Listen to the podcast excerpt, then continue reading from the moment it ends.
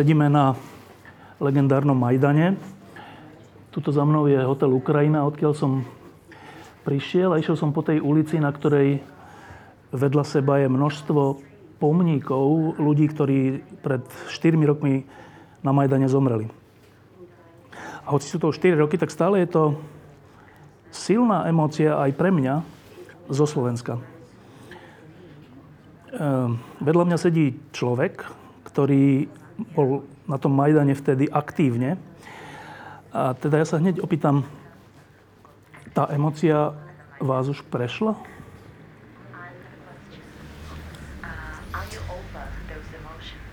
Nie. I Nie. ja neznám, či a neviem, či vôbec niekedy na to zabudnem. A nie len ja, ale aj mnoho ďalších. V prvom rade preto, že tí, ktorí sú za to vinní, stále nie sú potrestaní. Tí, ktorí si objednali vraždy ľudí. A po druhé, viete, že po Euromajdane začala vojna a Krym bol obsadený a viac než 250 tisíc krymských Tatárov je utláčaných Ruskom. A my vieme, že títo ľudia mali odopretú ďalšiu šancu na ich identitu, ich rodnú vlast, právo žiť svojim životom a hovoriť ich jazykom. Začala vojna v Donbase a veľká časť nášho teritória je obsadená. a viac než 10 tisíc ľudí zabitých. Viac než 2 milióny ľudí sú vnútorne presídlení, tí, čo stratili svoje domy, pozemky príbuzných. A všetko toto je pokračovaním samostatnosti, ktorá začala na Majdane. Je nemožné zbaviť sa tejto emócie, lebo toľko ľudí za to zaplatilo životom a ešte stále platia naďalej. Ehm, môžete úplne krátko povedať, ako ste sa vy vlastne na Majdane ocitli a aká bola vaša rola? А, я була активістом, коли Майдан почався. Ми були Keď громадською Majdan організацією, začal, які bola робили som дуже aktivistkou. багато різних, е, Boli sme neziskovka, ktorá robila rôzne aktivity spojené napríklad Ми вимагали s monitorovaním полегшення korupcie vo vláde. Žiadali sme našich členov parlamentu, aby ukázali deklarácie ich a ich asistentov, aby ukázali výsledky ich práce. A moja organizácia bola jednou zo zakladateľov hnutia Zastavme cenzúru. Bojovali sme proti tlaku a represiám voči novinárom. A zastávali sme európske reformy. Moja občianská organizácia bola v koalícii, keď sme od vlády požadovali novú víziu pre krajinu a samozrejme, keď vláda Janukoviča odmietla podpísať asociačnú dohodu. Association Agreement, boli sme jedni z prvých aktivistov, ktorí prišli tu pod Majdanský monument protestovať proti tomuto rozhodnutiu. Lebo náš názor bol, že toto rozhodnutie nám berie našu budúcnosť. E, keď sa ten Majdan dial, tak my v Strednej Európe sme to sledovali so zatajeným dychom. E, držali sme vám palce. Viacerí ľudia zo Strednej Európy prehovorili vtedy na Majdane. Ehm, Ale je to už 4 roky. Vtedy boli nejaké očakávania. E, Očakávania vaše, ale aj naše e, od Ukrajiny. Po 4 rokoch. Podarilo sa to? Безумовно. Я думаю, що Україна зробила, по-перше, такий цивілізаційний сув. Samozrejme, І е, Určite. по- вперше, напевно, за історію Myslím si, сучасної že України Ukrajina у нас spravila президент, civilizačnú який відстоює premenu. європейську A інтеграцію. pravdepodobne po Парламент, prvýkrát máme v уряд, našej у нас krajine проєвропейська prezidenta, опозиція, ktorý громадянське podporuje суспільство, európsku журналісти. integráciu. 70% українців підтримують європейський Máme вибір. proeurópsku 70% opozíciu, людей občiansku підтримують spoločnosť a натівський novinárov. 70 Ukrajincov podporuje proeurópsku voľbu. 70 Ukrajincov podporuje NATO. A ja myslím, že to bola kľúčová vec, ktorá sa nám udiala. Bola to pozitívna mutácia, ktorá sa stala v DNA našich ľudí, našej krajiny. A navyše myslím si, že v posledných troch rokoch sme odhlasovali a odsúhlasili viac progresívnych európskych rozhodnutí ako za 23 rokov predtým.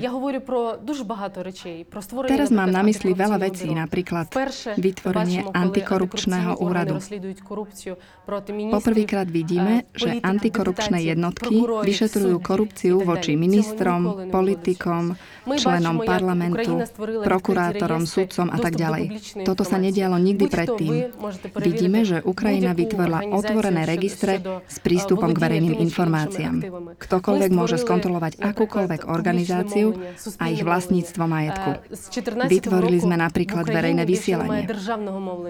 Od 2014, kedy štát rozšíril cenzúru médií a manipuloval médiá, nemáme štátne vysielanie na Ukrajine.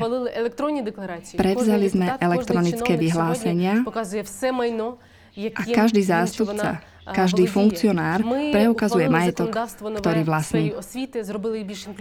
Prevzali sme novú legislatívu vo vzdelávaní, aby bolo viac inkluzívne.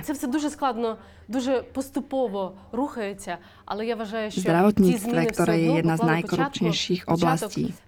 Je to všetko veľmi komplikované pohybuje sa to postupne vpred. Verím však, že tieto zmeny znamenali začiatok zmien, ktoré sa nedajú vrátiť. Toto všetko však stále nie je dosť. Viete, tieto zmeny sú pravdepodobne základné, ako zmena základu. My však musíme stavať aj steny, okná, postaviť strechu. Takže na jednej strane vidím náš úspech, že toto hnutie sa nedá zvrátiť пострадянської країни, країни сателіта sú to zmeny v postsovietskej krajine, ktorá bola satelitom Ruska a teraz je nezávislou európskou krajinou. Máme ale pred sebou dlhú cestu, aby ľudia v krajine pocítili, že ich život sa zľahčil, že žijú podľa európskych štandardov. Ehm, keď aj u nás na Slovensku e, v 98. boli také rozhodujúce voľby, dovtedy sme mali Mečiara a hrozilo, že zo Slovenska, tak sa u nás hovorilo, že bude Bielorusko a nie Západ. E, Slováci vtedy volili, zvolili inak a potom prišlo také pokušenie. E, tí, ktorí boli na správnej strane, sa dostali k moci, dostali sa k možnostiam a prišlo aj sklamanie. A to sa chcem opýtať, či to hrozí na, dnes na Ukrajine, že tí ľudia od Porošenka až po vás, ktorí urobili tú zmenu, e, či nestrácajú dôveru a či nehrozí kvôli inej korupcii a nedostatočným reformám, že ľudia sa obrátia k minulosti. Ja відчуваю, що дуже багато розчарування в Cítim, že v ukrajinskej spoločnosti je veľa sklamania. A myslím si, že je to oprávnené sklamanie. Poprvé preto, že sme mali veľké očakávania. Ako som už povedala, ľudia platia za tieto zmeny svojimi životmi. Druhá vec však je, že síce sa toho veľa spravilo, ale spraviť sa mohlo ešte viac. Samozrejme, nemáme monopol oligarchov na rozhodnutia, ale korupcia stále zostáva obrovským problémom v tejto krajine. Vidíme schémy na úrovni veľkých politických tímov, politických hráčov. Vidíme, že korupcia je stále súčasťou politiky, volebných systémov. A samozrejme, ľudia to nechcú tolerovať. Pretože je to to, voči čomu protestovali. A myslím si, že nás to vzdialuje od tej šance vytvoriť zmenu čím skôr. Pretože dnes vidíme veľa podpory od európskych a medzinárodných partnerov voči rúskej agresii a voči vojne, cez ktorú prechádzame. Tiež ale cítim, že keď sa Ukrajina nepohybuje dostatočne rýchlo, alebo ak sa otočí chrbtom k vnútorným problémom, Európania tomu rozumejú a nechcú zdieľať zodpovednosť s našou nejednoznačnosťou príjmania ťažkých zmien. Napríklad minulý týždeň náš parlament bohužiaľ, zadržal elektronické vyhlásenia pre občianských aktivistov.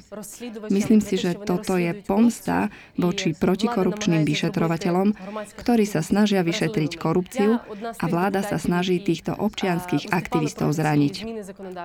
Ja som bola jednou z tých poslancov parlamentu, ktorí boli proti tejto iniciatíve. Vytvorili sme koalíciu. Zorganizovali sme kampaň. Vidíme ale, že naše snahy neboli dostatočné. Pretože podľa môjho názoru do vlády síce prišlo asi 20% nových ľudí, tí, ktorí majú nové hodnoty, ale my stále nie sme tí, čo robia rozhodnutia. Skôr robia problémy. Sme tí, ktorí vytvárajú problémy tým, ktorí stále podporujú korupciu. Takže ak chceme dokončiť túto zmenu, potrebujeme viac mladých ľudí v politike. Po tom Majdane zo strany Ruska sa, stalo, sa stali v zásade dve veci. Ukradli vám Krym, rozputali vojnu na Dombase, a šíria po celom svete propagandu, že vlastne na Ukrajine prišlo k fašistickému prevratu. Prevrat. Ehm, vy ste ehm, boli na tom Majdane, videli ste tých zomierajúcich ľudí. Ako nesiete, ako cítite, ako sa cítite, keď toto Rusi robia? why the Russians are doing this. Can you repeat it, please? How, how do you feel about that? Hmm.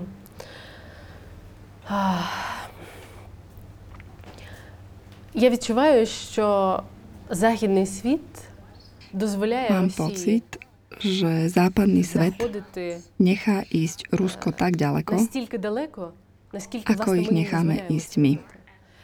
Я вважаю, що Росія сьогодні користується Myslím si, že Rusko dnes používa všetky možnosti demokracie, ktoré existujú v západnom svete, aby podkopalo tieto hodnoty a verejnú dôveru zvnútra. Hovoríte, že Rusko diskredituje ukrajinskú vládu. Áno, Avšak ja to vidím ako jeden z elementov diskreditácie západných hodnôt a západnej demokracie všeobecne. Myslím si, že Ukrajina je len malou časťou globálneho plánu, pretože vidíme, ako sa Rusko paralelne s týmto zúčastňuje volieb v Spojených štátoch, Nemecku, Francúzsku, Katalánsku, v referende v Holandsku. I keď Holandsko hlasovalo o asociačnej zmluve medzi Ukrajinou a EÚ, Ukraine EU Association Agreement, vidíme, ako Rusko využíva médium Russia Today ktoré má okolo miliardy čitateľov a divákov po celom svete a šíri falošné správy nielen o Ukrajine, ale aj o západných krajinách. Pamätáte si prípad znásilneného dievčaťa Lízy, ktorý spôsobil protesty v Berlíne proti vláde Merkelovej, pretože polícia vraj nevyšetrila tento prípad? Ako sa ukázalo, príbeh sa vôbec nestal, samozrejme. Avšak ruské médiá ho tak aktívne propagovali, aby zvnútra podkopali dôveru ľudí v ich vládu. Zmeny a ja to teraz vnímam ako jednu veľkú stratégiu meniť a ničiť bezpečnostný systém sveta, meniť rovnováhu moci vo svete. Myslím si, že Putin to vyhlásil v roku 2007 počas Mníchovskej bezpečnostnej konferencie a pokračuje v implementácii tohto plánu systematickým a postupným spôsobom. Veľa ľudí na západe je voči tomuto skeptických a neveria, že Rusko vie zájsť tak ďaleko. My ale vidíme, že oni sa nezastavia. Posledným prípadom bolo otrávenie britského občana Skripala, zamestnanca spravodajskej služby. A vidíme, že konečne Európania vidia, že táto hybridná vojna sa nedieje len na východe, že Rusko netvrdí, že len Ukrajinci sú klamári. Oni vedú aktívnu vojnu proti západným vládam. Takže môjim záverom je, že Ukrajina nebude schopná prekonať túto hybridnú ruskú agresiu a informačnú agresiu sama. Pretože v tomto sme spojenci so západným svetom. Je to však otázka pre západných lídrov. Či vnímajú túto bojovú stratégiu nielen v intelektuálnej rovine, keďže ruské peniaze v ich ekonomikách zasahujú do veľmi vážnych rozhodnutí. E, my Slováci, my Česi, my Maďari, my Poliaci, my Európska únia sme vaši susedia. Susedia si majú pomáhať. Cítite pomoc Európy, alebo čo by vám pomohlo?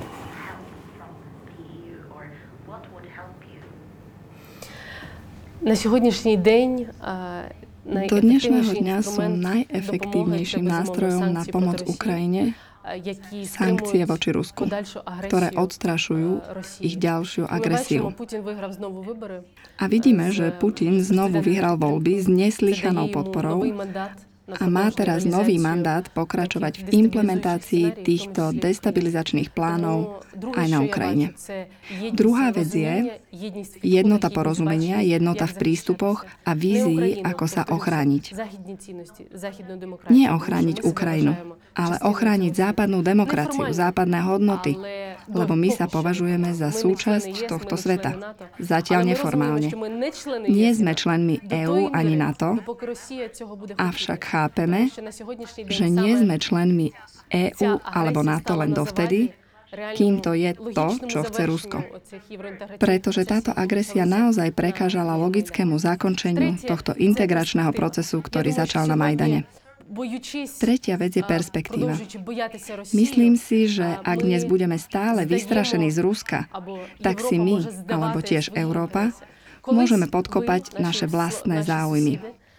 Vy, naši susedia, Slováci, Poliaci, Estónci, Litovci, Lotyši, ste boli integrovaní, pretože tu bola strategická vízia a porozumenie, že tieto krajiny by mali byť súčasťou najprv NATO, aby ste mali bezpečnostné krytie a potom členmi EÚ, pretože to znamená vytvorenie bezpečného priestoru okolo Európy, priestoru ekonomického úspechu a sociálnej integrácie.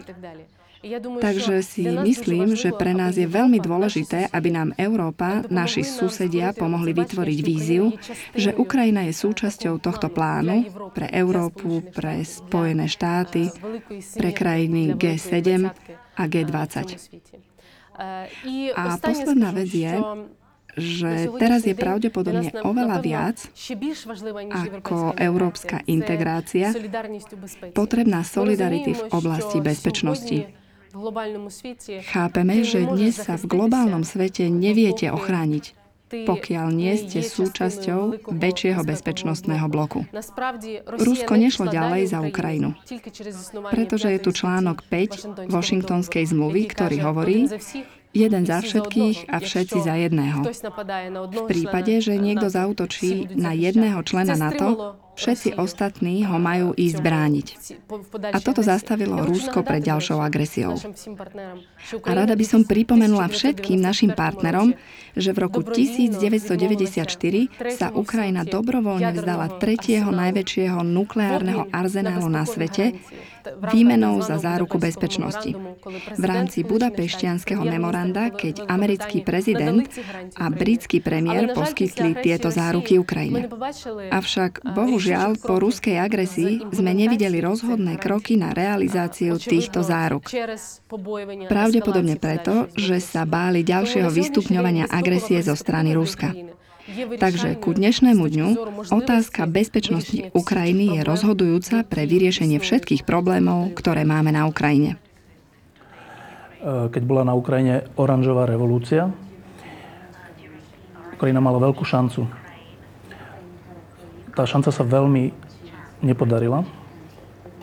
Pred 4 rokmi ste si vybojovali ďalšiu šancu. Stalo to aj ľudské životy. A chcem sa úplne kratučko opýtať. Podarí sa to?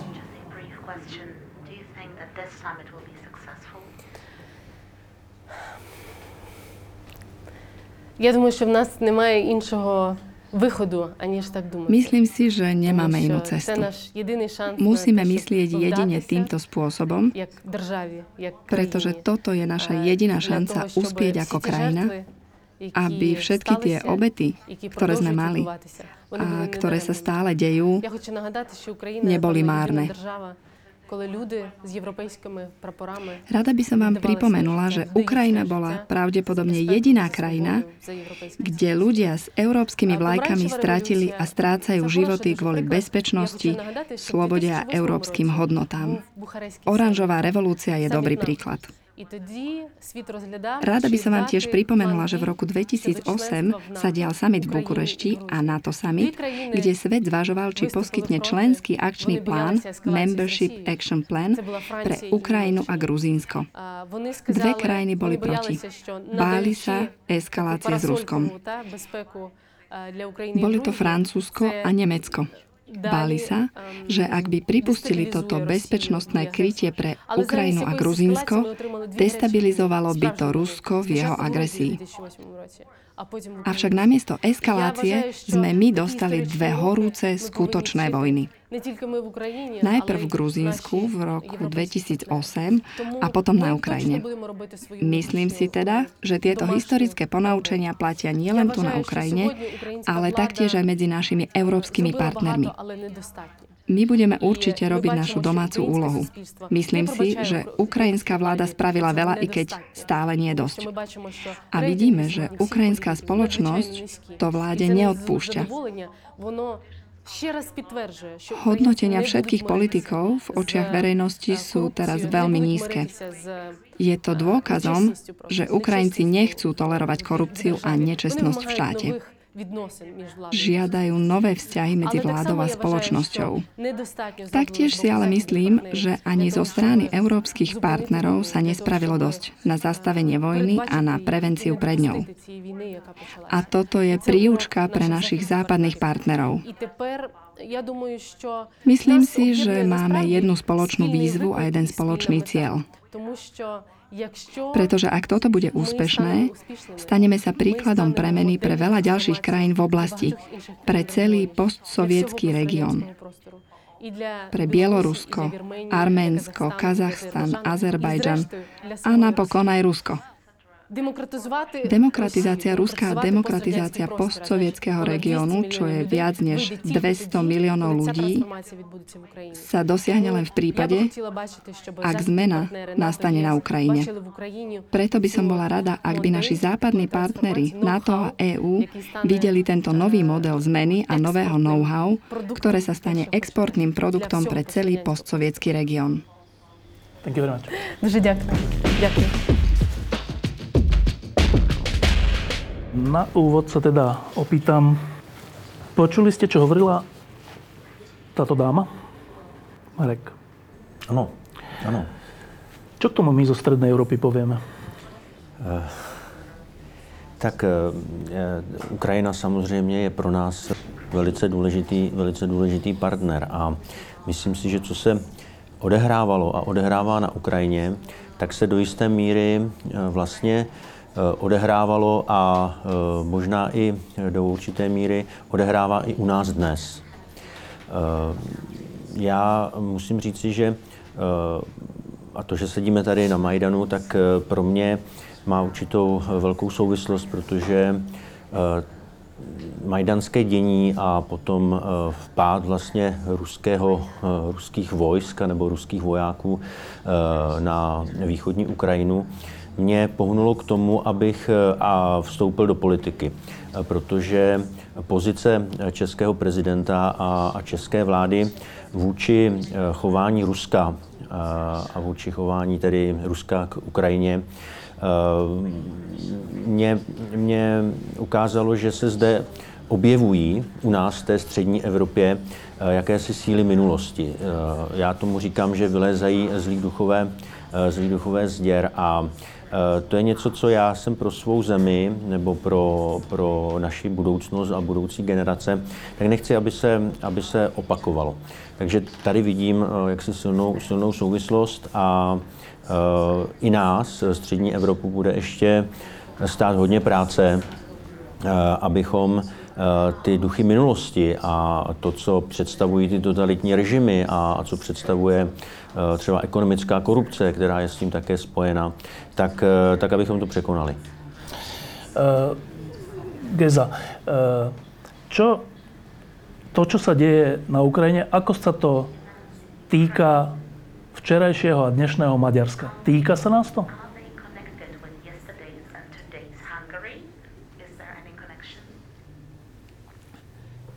Hát Magyarországon mindenképpen nagyon fontos, hogy figyeljünk Ukrajnára. V Maďarsku je dôležité dávať pozor na Ukrajinu. Ukrajina je náš najväčší sused. V Maďarsku tí, ktorí sa zúčastnili na premene počas zmeny režimu, alebo aj počas revolúcie v 56., ktorí si to veľmi uvedomovali, Cítili, že Majdan je podobný udalostiam, keď sa ľudia vzbúria voči diktatúre a vedia niečo dosiahnuť.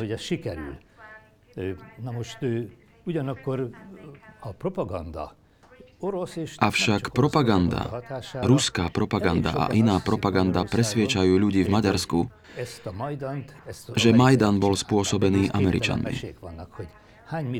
Sú tu rôzne príbehy, ktoré nám hovoria, koľko to stálo Američanov, koľko za to zaplatili a že to nebola skutočná revolúcia.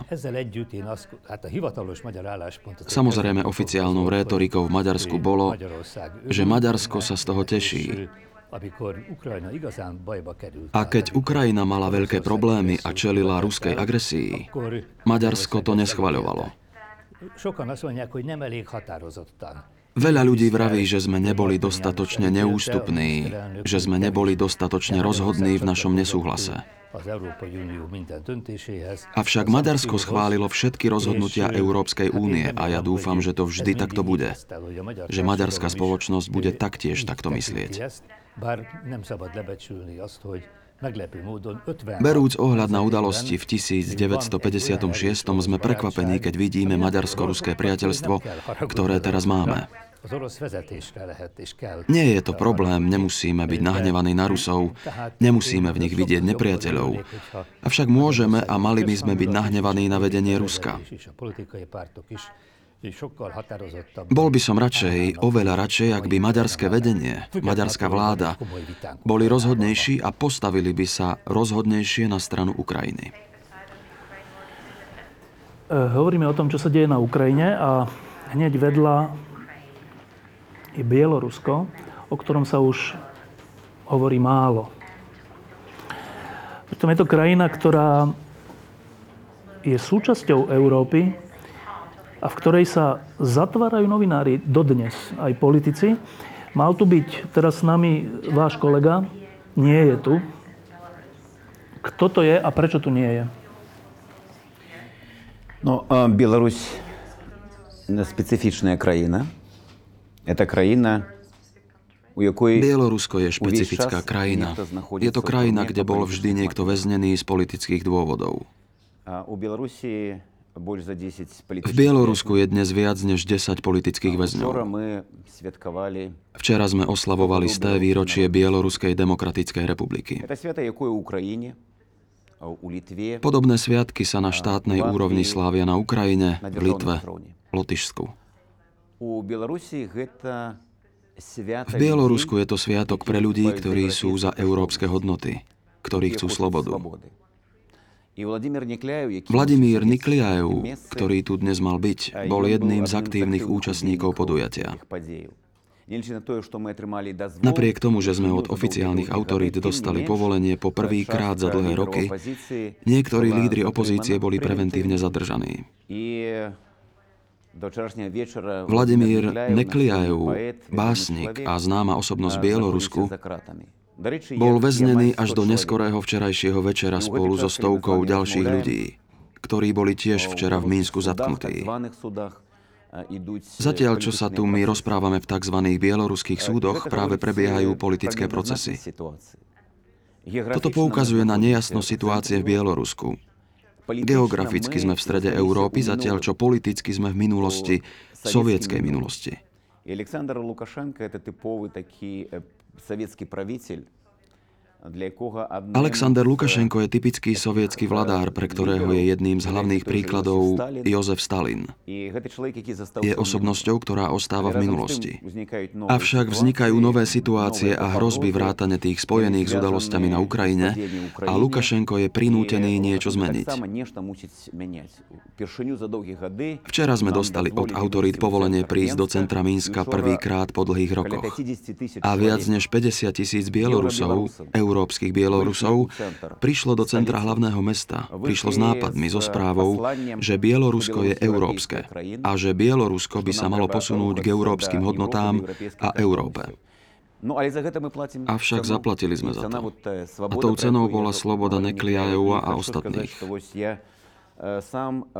Mal by som povedať, že ja sám som bol väznený po prezidentskej kampani v 2010 a strávil som 108 dní vo väzení KGB, najstrašnejšom väzení v dnešnej Európe. Odvtedy sa niektoré veci zmenili. Sú tam čaty smrti, ktoré zvykli unášať a zabíjať opozičných politikov.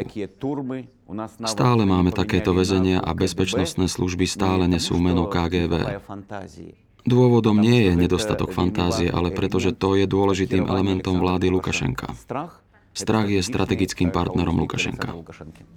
Ešte jedna otázka e, k Ukrajine.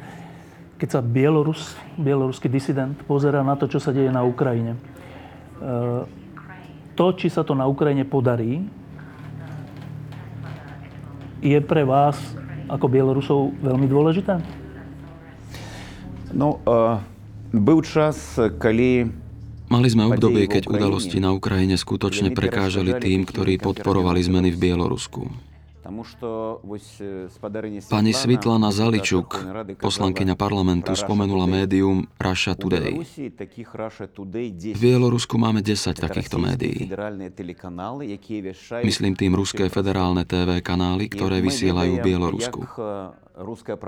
A sme si veľmi dobre vedomi toho, ako ruská propaganda manipuluje ukrajinské témy udalosti na Ukrajine. Dlhú dobu bola Ukrajina používaná na stupňovanie strachu a Bielorusi sa skutočne báli. Avšak čas plinie a prístup Bielorusov k situácii na Ukrajine sa postupne mení. Je pre nás dôležité ukázať, že na Ukrajine napriek množstvu problémov, napríklad s korupciou, sa dejú zmeny. Je tam sloboda, ktorá nám chýba v Bielorusku. A veľa Bielorusov dnes prichádza do Kieva, len sa nadýchať vzduchu slobody.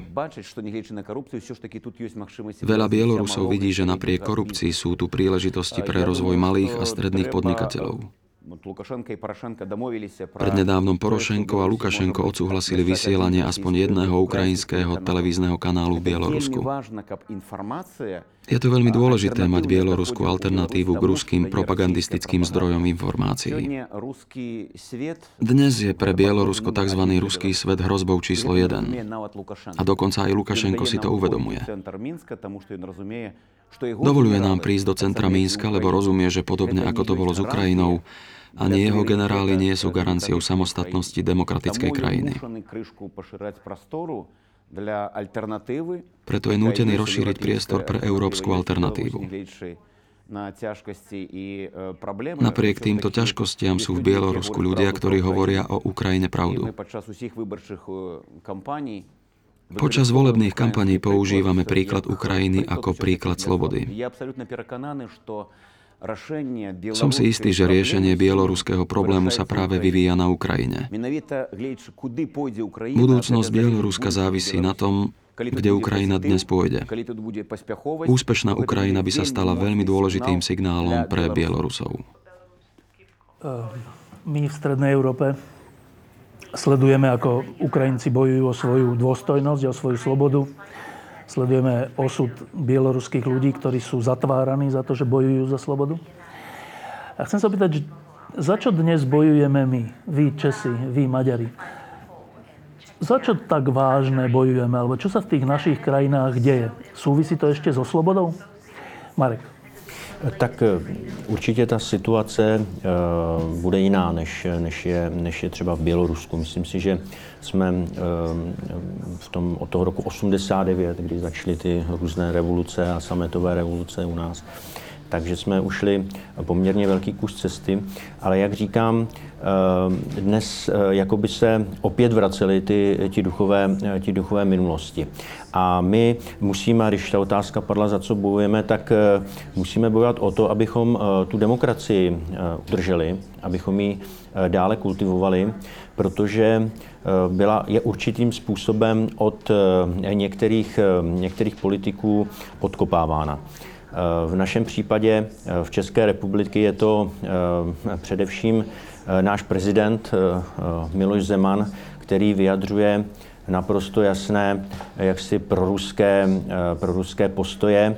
A myslím, a je třeba to říci, že to je dáno tím, že se kolem něho pohybují lidé, kteří mají přímé vazby na ruského prezidenta Putina takže jim jde především eh, o biznis. V České republice dnes eh, dochází k, mm, k snaze spochybňování eh, demokratických institucí.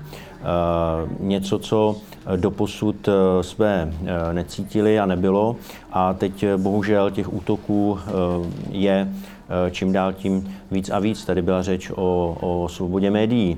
U nás eh, se nejrůznější populisté snaží um, svobodnou vlastně českou televizi, veřejnoprávní médium omezit, vlastně znárodnit a dostat ho pod svou kontrolu. Takže kdybych to měl zobecnit, ano, v České republice, možná i, i v dalších zemích, dochází k jakémusi procesu privatizace jaksi politické moci a Eh, a to je, eh, to je věc, eh, proti které se musíme bránit a, a musíme tedy bojovat za tu kultivaci demokracie, jak já říkám. Čo je dnes hlavný spor, hlavný boj v Maďarsku? Magyarországon a rendszerváltozást, az értelmiség, valóban a szabadság, az emberi jogok v Maďarsku bola zmena režimu vnímaná ako zmena hodnôt a inteligencie, intelektuálov. Tešili sme sa na to, že získame bohatstvo zo zmeny režimu, no nemohli sme to dosiahnuť v požadovanej miere.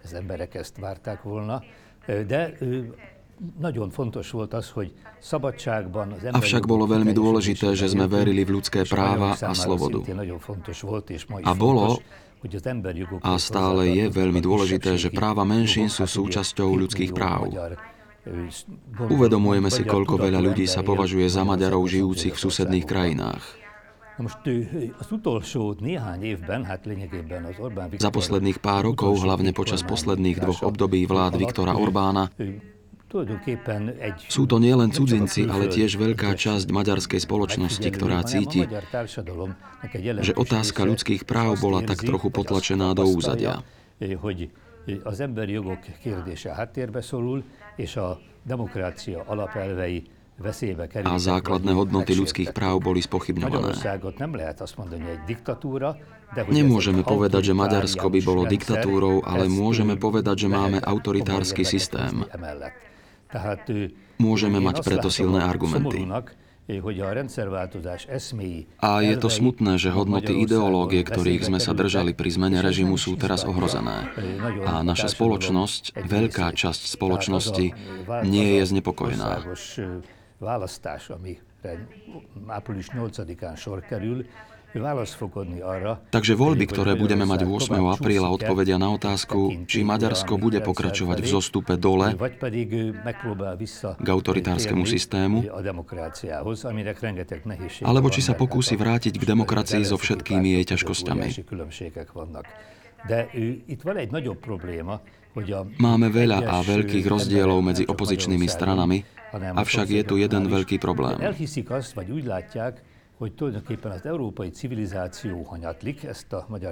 Jednotlivci, nie len v Maďarsku, a jednotlivci v zahraničí veria, že sa deje rozpad európskej kultúry a že tento proces sa nedá zastaviť.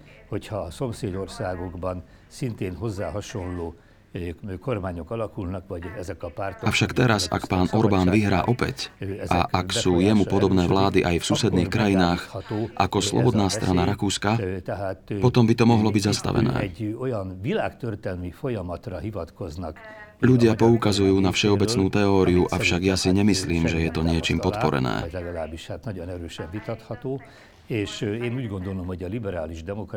Ja verím, že liberálna demokracia nekončí. Ja verím, že to znamená budúcnosť pre strednú Európu. Budúcnosť, ktorú by sme radi prenechali našim deťom.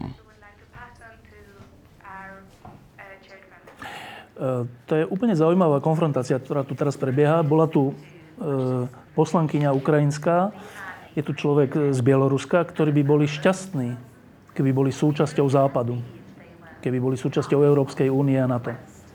My sme súčasťou Západu a spochybňujeme to.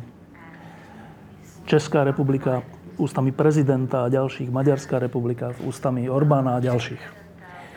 Čo sa s nami stalo, že si nevážime to, čo máme? Marek. Aha. Ehm, já si myslím, že to není úplně tak jednoznačné, že eh, v těch společnostech, aspoň teda pokud mohu hovořit za Českou republiku, ehm, občanská společnost a demokracie eh, jaksi eh, má, má, má dobré slovo a dobrý zvuk. Ehm, to, že v současné době tak jak bych řekl, z 51% vyhrávají spíše ti lidé, kteří volají po, eh, po vládě pevné ruky, tak eh, vypovídá možná také z nějakého jako určitého zklamání toho mm, u nás polistopadového, polistopadového vývoje, protože lidé si možná představovali pod pojmem demokracie nějaký dobrý život a, a, a jednoduché, jednoduché prostě řešení pro všecko. Ale demokracie sama o sobě a život ve svobodě je, eh, je samozřejmě zodpovědnost a je to, eh, je to, jak bych řekl, každodenní participace eh, na politice. A to je něco, co musí být součástí mentality každého z nás, musí být součástí mentality sebovědomého občana. A to je něco, co nevyrůstá najednou, co, co se nezrodí jednou, jednou revolucí to musí být, eh, to musí být tradice. A myslím si, že eh, toto my musíme eh, v sobě objevovat a, a, a kultivovat. Nicméně ta touha po svobodě si myslím, že bude, bude vždycky. Ta svobodě, ta touha po pravdě bude, bude vždycky, ale možná budou v těch dějiných, dějiných jaksi událostech vždycky nahoře a dole jo, pro, tu, pro tu demokracii. Takže Eh, já jsem, já jsem docela optimista, protože vidím, že eh, se rodí noví lídři, kteří už vyrostli eh, po roce 89, alespoň u nás v České republice, a snaží se promlouvat do toho politického dění. Snaží se říci, že ta budoucnost není v minulosti, není v té retropii státu, kde, ve které celá řada Eh, lidí hledá jistotu. Oni, oni hledají jistotu eh, v tom, co znají a obávají se toho, eh, co bude. Protože, a to si musíme říci poctivě, ty globalizační procesy a procesy, které se odehrávají v celém světě, nástup nejrůznějších velmocí, vyvolávají v lidech, v lidech obavy a, a, a negativní emoce. A, a snaží se, a ta ochrana předtím je, je, je uzavření se. Eh, a to je něco, co, co se prostě nesmí stát a my musíme ukazovat, že ta budoucnost je v té demokracii, v liberální demokracii, protože to je jediný systém, který může zajistit prosperitu většině, i obyčejným běžným lidem. Eh, keď sa písal rok 1989 eh, a na slovenských námestiach vystupovali aj maďarskí lídry, ak si dobre pamätám, dokonca Viktor Orbán vystúpil v Bratislave, tak sme po tom, čo povedali, kričali Kesenem. Ďakujem. Napriek všetkým slovensko-maďarským problémom ste boli pre nás inšpiráciou. Ľudia z vtedajšieho Fidesu, maďarskí disidenti, to bola inšpirácia aj pre Československo. Dnes je pre nás, dnes je pre nás Maďarsko niečo nebezpečné, niečo, čo nechceme. Čo sa stalo? Hát erről egy, egy-két könyvet lehetne írni, hogy ez hogy történt ez a fordulat. O tomto by sme mohli napísať knihu alebo dve. Samozrejme v rokoch 1989 až 90 sme my Maďari boli veľmi hrdí spolu s Poliakmi, že my sme tí, ktorí začali nachádzať nové spôsoby. A my sme ozaj verili, že nová stredná Európa bude znamenať koniec všetkým konfliktom. Verili sme v zjednotenie. Tiež v zmysle, že historické slovensko-maďarské konflikty by sa vyriešili, alebo by aspoň išli správnym smerom. Aby maďarské menšiny mohli mať udelené ich výsady a práva. Avšak musím povedať, že vlády, ktoré sme doteraz mali, spravili veľa chýb. A najmä od roku 2010. Potom nastala zmena, ktorá pritiahla pozornosť celosvetovo, ale nie v dobrom zmysle ako v roku 89. Takýto druh zmeny v retorike a propagande je pre zvyšok sveta nezrozumiteľný. A to je viditeľné. A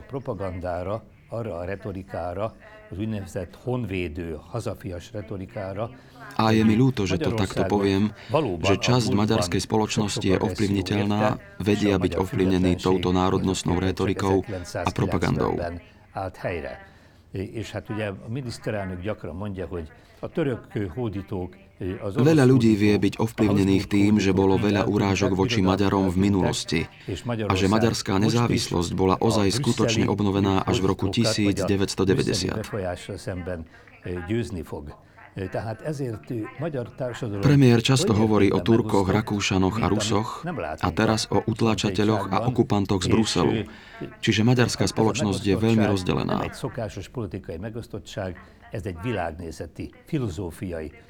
Je oveľa viac rozdelená ako v našich susedných krajinách. A to je dôvod, prečo je toto rozdelenie oveľa vážnejšie. Pretože nie je politické, ale založené na filozofiách. A preto si myslím, že tu musí prísť rozhodnutie.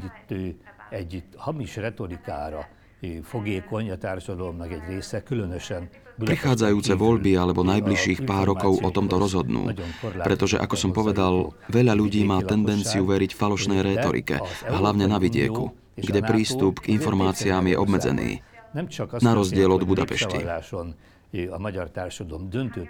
Avšak Európska únia a NATO sú v Maďarsku stále populárne. V maďarskej spoločnosti rozhodná väčšina povedala áno vo voľbách na pripojenie sa k týmto organizáciám a stále vidíme, že tieto dve organizácie sú dôležité. Takže ja verím, že ak by si maďarská spoločnosť mala vybrať medzi euroatlantickým svetom a Putinovým svetom a Áziou, že by si vybrali to prvé.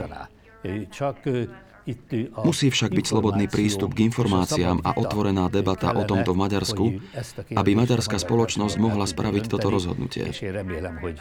Podobné spory sú aj v našich susedných krajinách, takže dúfam, že po tomto období premien sa budeme v najbližších rokoch môcť vrátiť k nádeji, očakávaniam a ideológiám 1989 až 1990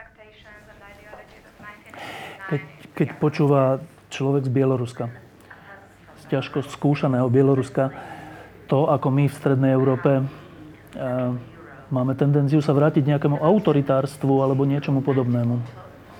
Vy tomu rozumiete? Погляд на Європу з Мінську Názor na Európu z Minska. Vidíme, že tzv. pragmatická frakcia v poslednej dobe narástla na sile. Európa sa začína pozerať na Bielorusko dosť pragmaticky. A je tu risk a neistota pre samotných Európanov v takejto politike.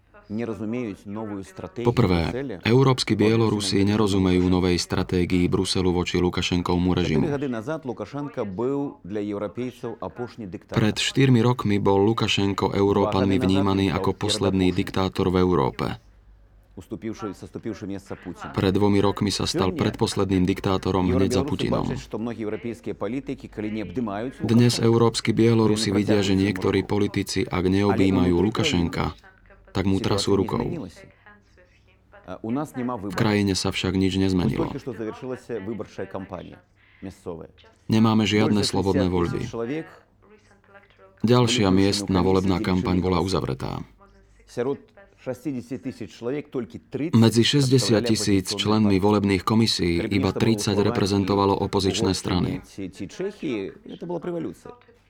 Ak by sa podobná situácia diala v Maďarsku, na Slovensku alebo v Českej republike, nastala by tam revolúcia.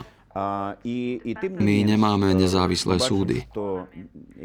Máme veľmi špecifickú ekonomiku. Napriek tomu Európania začínajú myslieť z geopolitickej perspektívy. To sú ale aj slabé stránky. Ak by nebolo Bielorusko, nebude ani slobodná Ukrajina. Je tu skutočná hrozba, vážna výzva. Poliaci sa nebudú cítiť bezpečne. Litovci a Lotyši sa nebudú cítiť pohodlne. Preto európsky Bielorusi, a je ich veľa, nie sme si istí presným číslom, ale je ich až do 40% populácie Bieloruska, sú garanciou budúcnosti a perspektívy pre Európanov. Hlavná európska investícia by nemala byť do Lukašenkovho režimu, ale do občianskej spoločnosti, do nezávislých médií, do európskych Bielorusov. Toto je hlavná investícia, ktorú očakávame od našich európskych partnerov. Režim Lukašenka je veľmi špecifický. Dlhú dobu bol laboratóriom pre Putina, kde testoval modely vládnutia a dnes aj v Európe vidíme referencie za vládnutie silnou rukou. To nie je zlé. A dnešok je veľmi príjemným pre Lukašenka, keď už nepočúva od európskych politikov z Bruselu prejavy o hodnotách, ale viac pragmatických myšlienok. Nerozumieme, kedy Európska únia dáva 7 miliónový grant miestnym regionálnym vládam, keďže my nemáme regionálne vlády. Členovia regionálnych vlád nie sú volení, sú menovaní centrálnymi autoritami. Alebo grant na rozvoj súdneho systému. Všetci sudcovia sú menovaní Lukašenkom osobne. Strategicky sa zaujímame o posilnenie hodnôt nie len v Strednej Európe, ale vo všetkých ďalších európskych krajinách.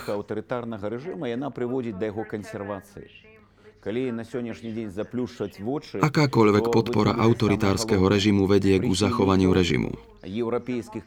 Ak dnes zatvoríme oči, stratíme to najcenejšie. Podporovateľov európskych hodnôt v Bielorusku. Ľudia, ktorí sú sklamaní z Lukašenka a nevidia európsku perspektívu, pozerajú Putinovým smerom. Tu je hrozba pre Ukrajinu, Poľsko, Maďarsko, Česko a baltské krajiny. Toto si vždy musíme pamätať. Určite nám chýba solidarita, chýba nám spolupráca jednať proti tzv. ruskému svetu. Čo dnes Rusko robí, je, že investujú do neziskoviek, ortodoxnej cirkvi, médií a Európska únia znižuje ich podporu občianskej spoločnosti a neprehrávajú len európsky Bielorusi, ale prehráva tiež Brusel a naši susedia. Ešte jedna otázka. Keď sa Slovensk, na Slovensku rozhodovalo, e, či budeme súčasťou Západu alebo Bielorusko, čo je hrozné povedať, ale tak to bolo, E, strašne nám pomohlo, že zo strany Európskej únie a NATO boli jasné podmienky, ktoré keď splníme, tak budeme súčasťou Západu. A táto perspektíva ľudí pohla. E, je, je niečo také, čo sa týka Bieloruska? Existuje nejaká perspektíva aby Bielorusko bolo súčasťou západu z Európskej únie, ktorá vám pomáha, alebo to chýba? No, uh, uh, realisti. Sme realisti a rozumieme, že Bielorusko sa nestane členom Európskej únie zajtra. Avšak správa ľuďom by mala existovať. Nemali by sme hovoriť, že dvere sú definitívne zatvorené, že vaša možnosť je buď Putin, alebo Putin. Toto nie je výber pre Bielorusko. My sme krajina s európskou históriou. Prvá písomná ústava bola prijatá v Bielorusku. Litovské veľkokniežatstvo je štát, kde oficiálnym jazykom zvykla byť bieloruština. Pre mladých je dôležité otvoriť dvere. Môže to byť spravené cez vzdelávacie programy pre mládež. Európska únia môže znížiť ceny víz pre Bielorusov, aby víza stáli 35, nie 60 eur. Pretože priemerný plat v Bielorusku je 200 amerických dolárov. Zatiaľ, čo ceny v Bielorusku sú o 30 vyššie ako v Poľsku. Nemáme žiadny ekonomický zázrak. Naša ekonomika bola v podstate podporovaná Moskvou a táto podpora sa dnes znižuje. Keďže si Lukašenko nemohol kúpiť podporu Bielorusov, veľa ľudí sa začína obzerať, kde ísť ďalej. Послание z Брюсселя musí byť veľmi jasným. Správa z Bruselu by mala jasne povedať, že sa podporujú európske hodnoty v Bielorusku a že perspektíva Bieloruska závisí na ľuďoch, na ich voľbe. Bielorusi nemajú možnosť si vybrať. Nemohli sme zvoliť si parlament, nemohli sme si zvoliť prezidenta. Nemohli sme si ani zvoliť, či pôjdeme na východ alebo na západ. Mať túto možnosť by znamenalo slobodné voľby. Preto sú našimi podporovateľmi médiá na Slovensku, v Poľsku, Česku, Maďarsku, sú našimi spojencami. Naši харусники правооборонцы, Našimi spojencami sú obhajcovia ľudských práv, keďže majú svoje hodnoty a podporujú ľudí, ktorí boli zajatí a pokutovaní. Našimi spojencami sú politické organizácie, ktoré nespadli do populizmu. A my podávame ruku všetkým spojencom a chceme, aby videli európskych Bielorusov čakajúcich na správy o európskej voľbe pre Bielorusko.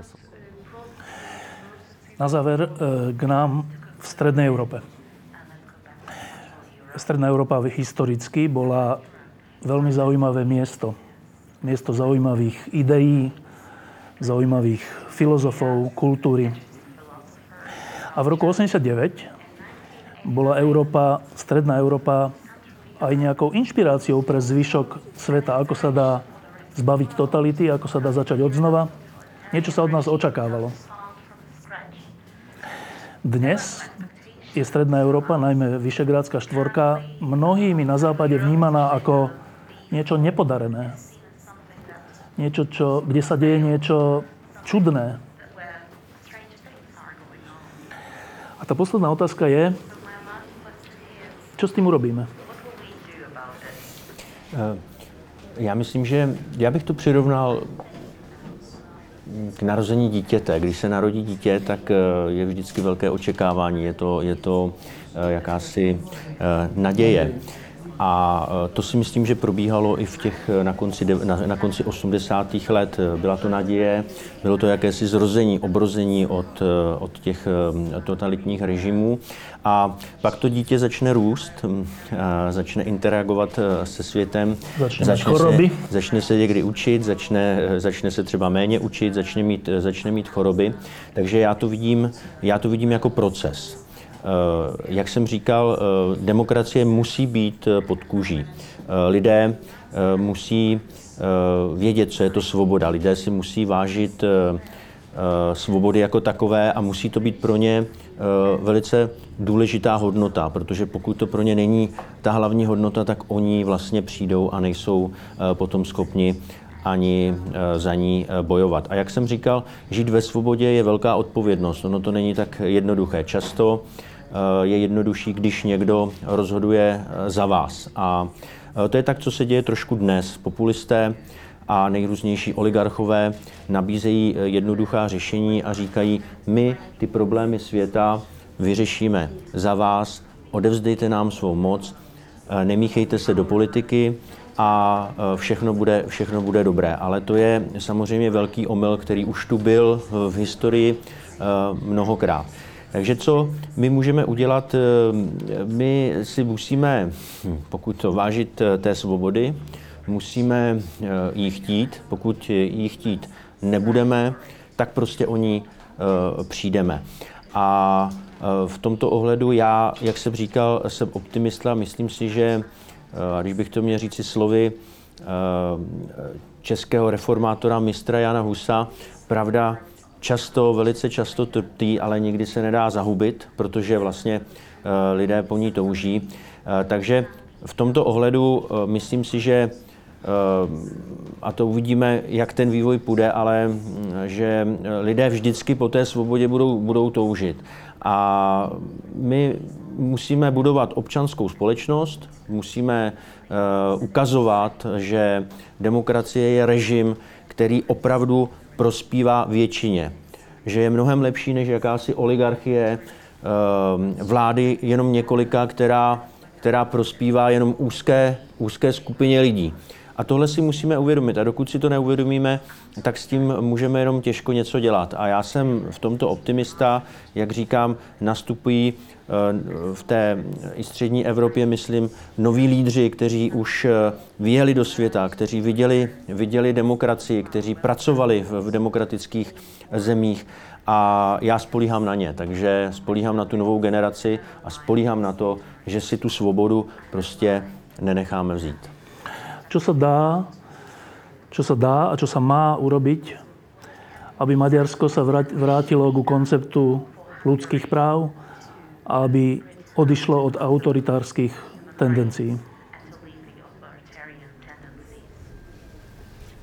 Nyilvánvaló, hogy minden ország felelős a Je samozrejme, že každá krajina je zodpovedná za svoj vlastný osud.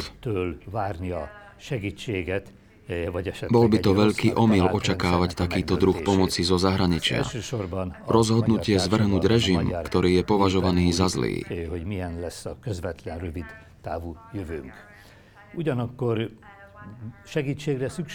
Takže ako bude vyzerať naša blízka budúcnosť, záleží od maďarskej spoločnosti.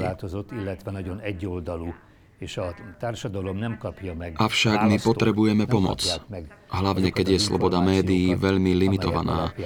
a médiá sú zaujaté. Takže voliči nedostanú nutné informácie, aby spravili zodpovedné rozhodnutie.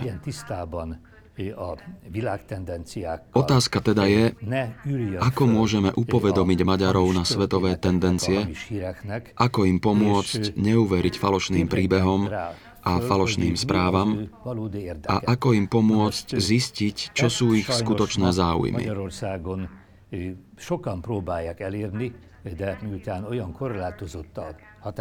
Napriek tomu, že je v Maďarsku veľa ľudí, ktorí sa to snažia dosiahnuť, ich prostriedky sú obmedzené, pretože nemajú dosah na spoločnosť mimo Budapešti.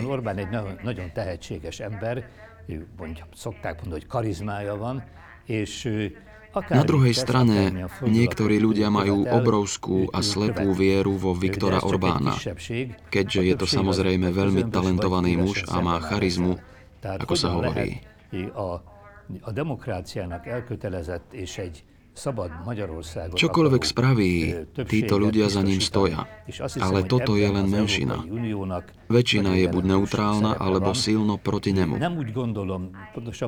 Takže ako vieme dosiahnuť väčšinu odanú demokracii a želajúcu si žiť v slobodnom Maďarsku? Myslím si, že Európska únia tu hrá veľkú rolu. Rozumiem sankciám alebo hrozbám sankcií, ale je tiež veľmi ľahké otočiť to proti Európskej únii a povedať, ako je Brusel proti blahu maďarskej spoločnosti. Nepoužil by som výraz propaganda. Použil by som slovo informácia. Musíme doručiť Maďarom vecné informácie. Pred pár mesiacmi sme dostali zo Spojených štátov ponuku na malú sumu na podporenie. Pomoc médiám na vidieku Maďarska. Veľa ľudí s tým bolo spokojných, ale zase boli tu poznámky, že Amerika zasahuje do domácich záležitostí. Európska únia má v tomto viac príležitostí. Nemám pripravený recept na to, ako je možné lepšie zasiahnuť maďarskú spoločnosť a lepšie prezentovať Brusel cez novinárov a politikov, aby sme pomohli ľuďom oddaným úspechu demokracie vo voľbách. Otázka skôr je, že či máme dosť času. Máme voľby o dva týždne a môžeme povedať, že ak Viktor Orbán zas vyhrá, aj keď silno pochybujem, že môže mať opäť dvojtretinovú väčšinu, tak Maďarsko bude pokračovať na jeho ceste za úpadkom. Nemôžeme jednoducho povedať, že toto sa o 4 roky zmení. A aj keby, mám podozrenie, že nastane určité sklamanie. Hlavne ak už nebudeme dostávať dotácie z Európskej únie, alebo ak sa potvrdia tendencie, že hrozby, ktorými nám náš premiér a vládna strana hrozili, sú naozaj nepravdivé. Alebo oveľa menej významné, ako boli odkomunikované, že západný svet neupadá, tak by sa naša spoločnosť mohla prebudiť a vrátiť sa k cieľom z roku 1989.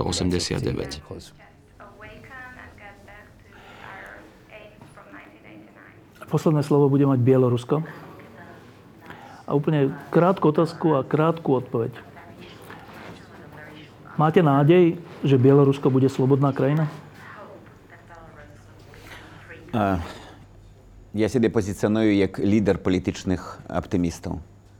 Považujem sa za lídra bieloruských politických optimistov a verím mojej krajine. Verím v jej perspektívu. Verím, že toto je cena za slobodu. Tí, čo nás inšpirujú v Českej republike, a je mi ľúto, že to nie je váš momentálny prezident, ale Václav Havel, ktorého som mal čest stretnúť. Zo Slovenska bolo príjemné stretnúť sa s Dzurindom, ktorého skúsenosť môže byť dôležitá pre naše budúce politické reformy. Ako líder politických optimistov povedal by som, že Bielorusko je náš domov v rámci Európskej štvrte. A verím, že so solidaritou to uskutočníme oveľa skôr. Ďakujem pekne. Thank you very much. Máme tu ministra zahraničných vecí Ukrajiny, máme tu veľvyslanca Európskej únie na Ukrajine a máme tu polského spisovateľa. A v tejto poslednej časti chceme hovoriť o tom, e, čo sa za tie 4 roky od Majdanu podarilo, čo ešte pred Ukrajinou stojí a čo by jej mohlo z našej strany pomôcť. Tak najprv sa opýtam ministra zahraničných vecí. Ste spokojní s tým, kde je dnes Ukrajina po 4 rokoch od Majdanu?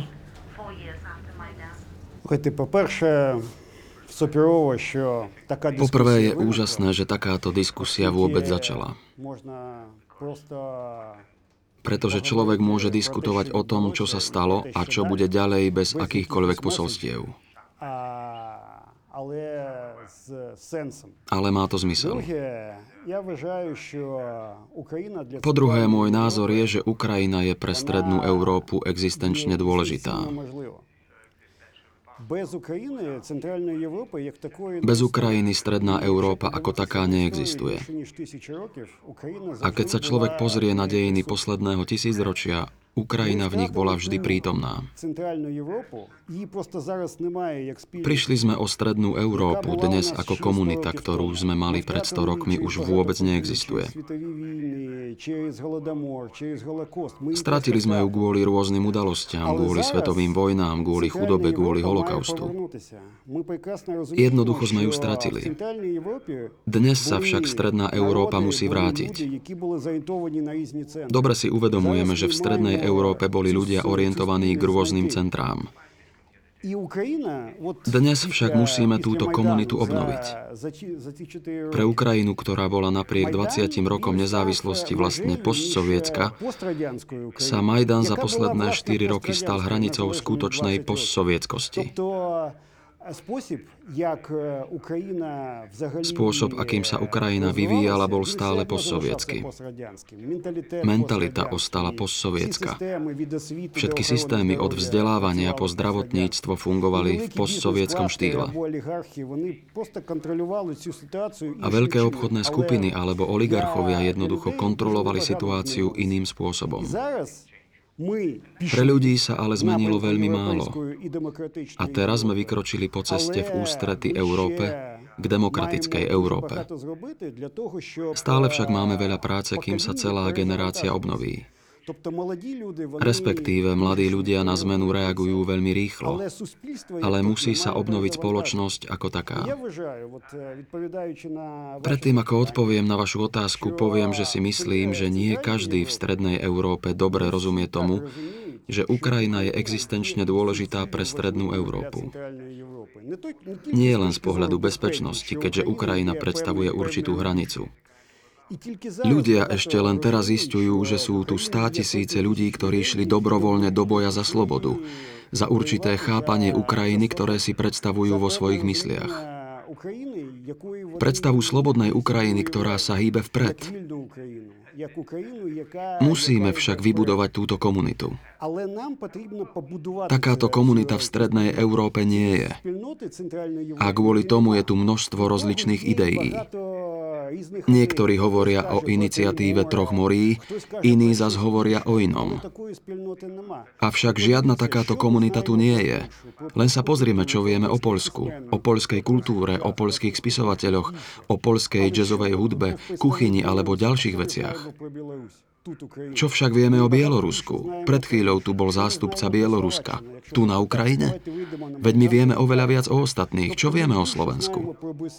Ak by sme sa mali opýtať, poďme na Majdan a opýtajme sa. Je to tak, že vieme viac o Bruseli alebo Berlíne ako o našich susedoch v Bratislave. Má to tak byť? Ja si myslím, že nie.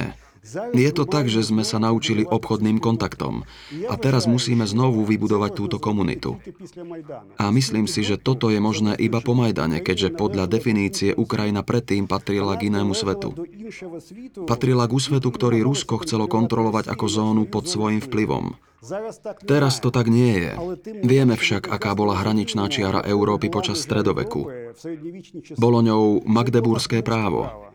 Mimochodom, vedeli ste, že v Kieve je monument magdeburského práva? A v Magdeburgu žiaden takýto monument nie je. Práve preto sa tu musíme plne vrátiť k budovaniu Strednej Európy. A teraz úplne jednou vetou, že keby ste mali oznámkovať just one sentence, keď by ste mali oznámkovať to, čo sa za 4 roky podarilo.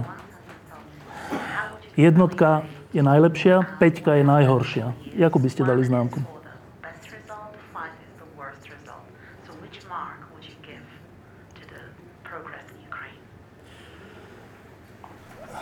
One sentence. Nemôžem to ohodnotiť známkou. A myslím to úprimne. Nie som ani učiteľ, ani profesor. Poviem ale, že sme určite zanechali postsovietskú Ukrajinu. Za toto sme si zaslúžili dobrú známku. Za to, že sme nedošli až tam, kde sme chceli byť, máme zlú známku. Takže by som nám dal dve známky. Jednu dobrú a jednu zlú. Pán ambasador, hovorí pravdu? No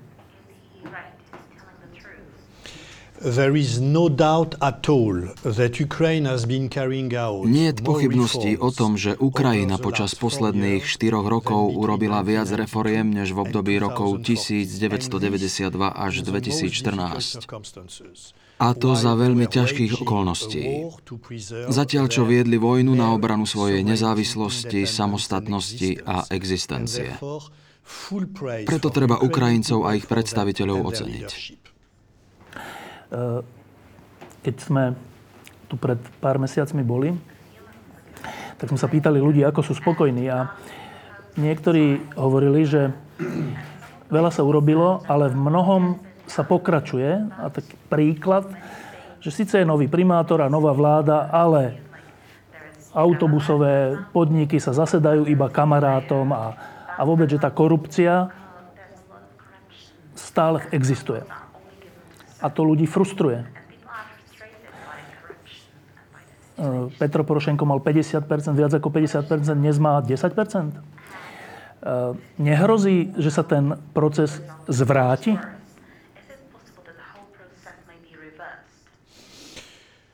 Well, I believe that uh, again a lot has been done Verím tomu, že sa toho v dôležitých oblastiach spravilo veľa a to za naozaj zložitých okolností.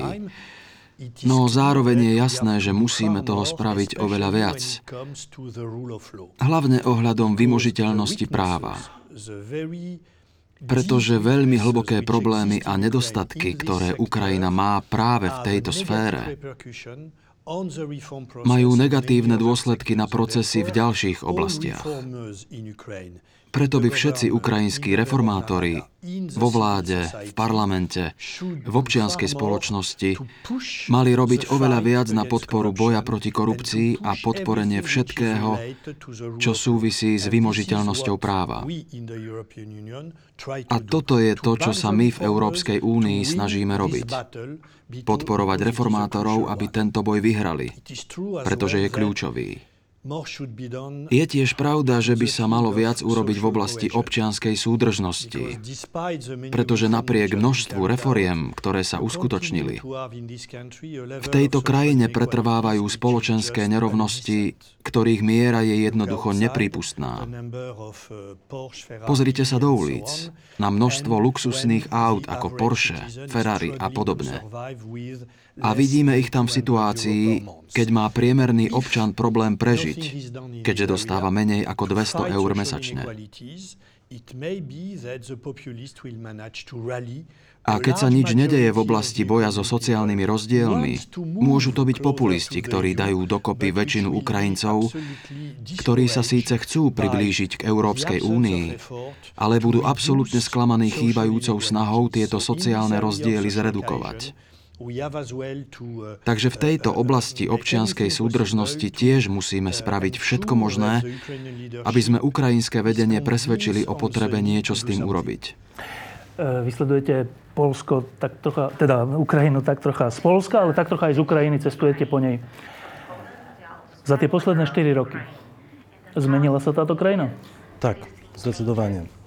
E, chciałem tutaj zgodzić się z panem ambasadorem, e, mówiąc o tym, że Súhlasím s pánom veľvyslancom hlavne ohľadom sociálnych otázok, pretože toto je teraz na Ukrajine veľmi dôležité a je to momentálne kľúčovou otázkou. Proszę zauważyć, w krajach Musíme uznať, že v stredoeurópskych krajinách, v Polsku, Českej republike, Maďarsku,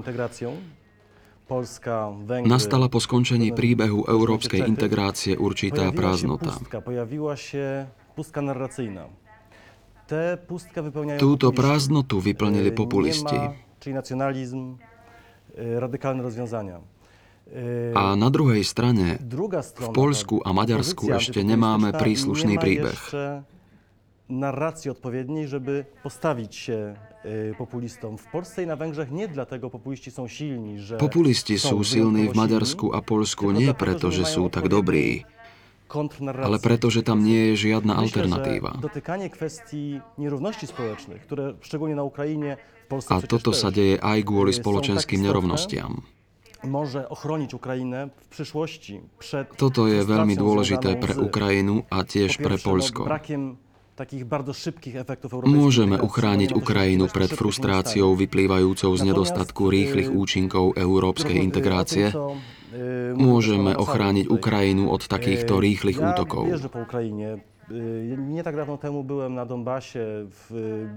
Keď sa však vrátim k tomu, čo spomínal pán veľvyslanec, bol som v Donbase, v Avdijivke, v Doneckom regióne. Cestoval som tam nedávno a povedali mi, že ľudia sú šťastní, že si môžu po toľkých turbulenciách nárokovať svoje ľudské práva. Ale že úroveň korupcie je stále veľmi vysoká.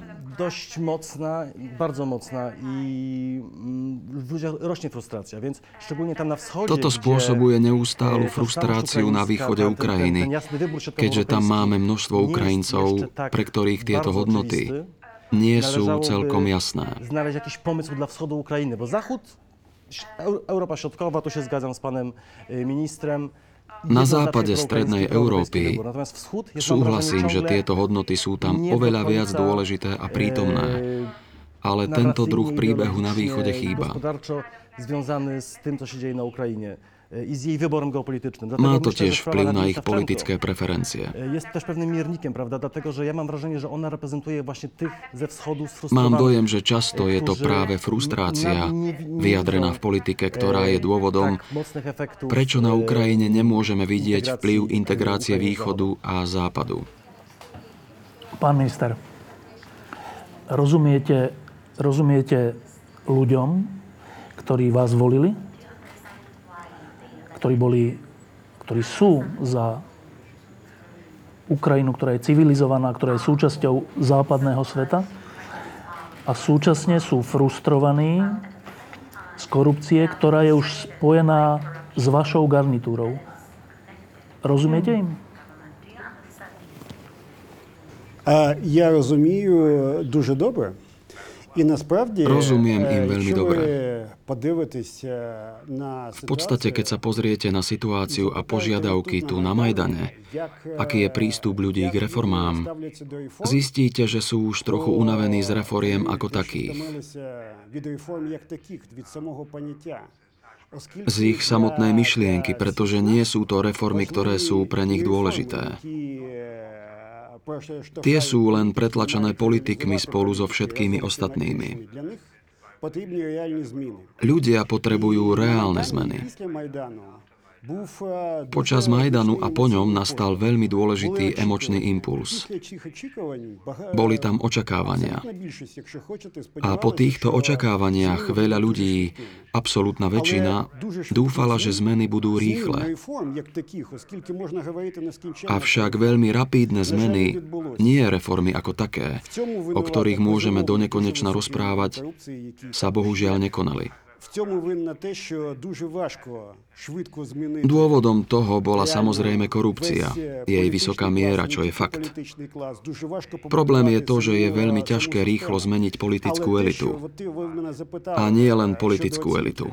Je veľmi dôležité vybudovať samotný systém.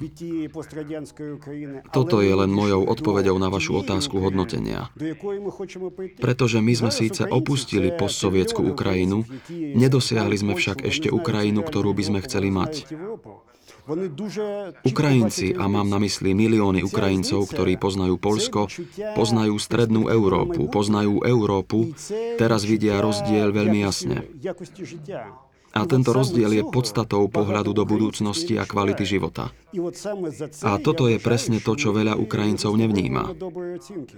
Preto uznávam, že si nezaslúžime dobrú známku. Spustenie zmien, to je pozitívne. Určite. Avšak dostať dobrú známku za to, čo sa deje, bohužiaľ sa o tomto zatiaľ nemôžeme baviť. Treba súčasne povedať, že Ukrajina je v strašne ťažkej situácii vaša garnitúra zdedila nefungujúce hospodárstvo, nefungujúce ceny. Ste vo vojne s Ruskom. Hrozne ťažká situácia. A keď sme sa zase s ľuďmi rozprávali, tak trocha je v tom také očakávanie, že Európska únia Západ by vám mohol pomôcť viac.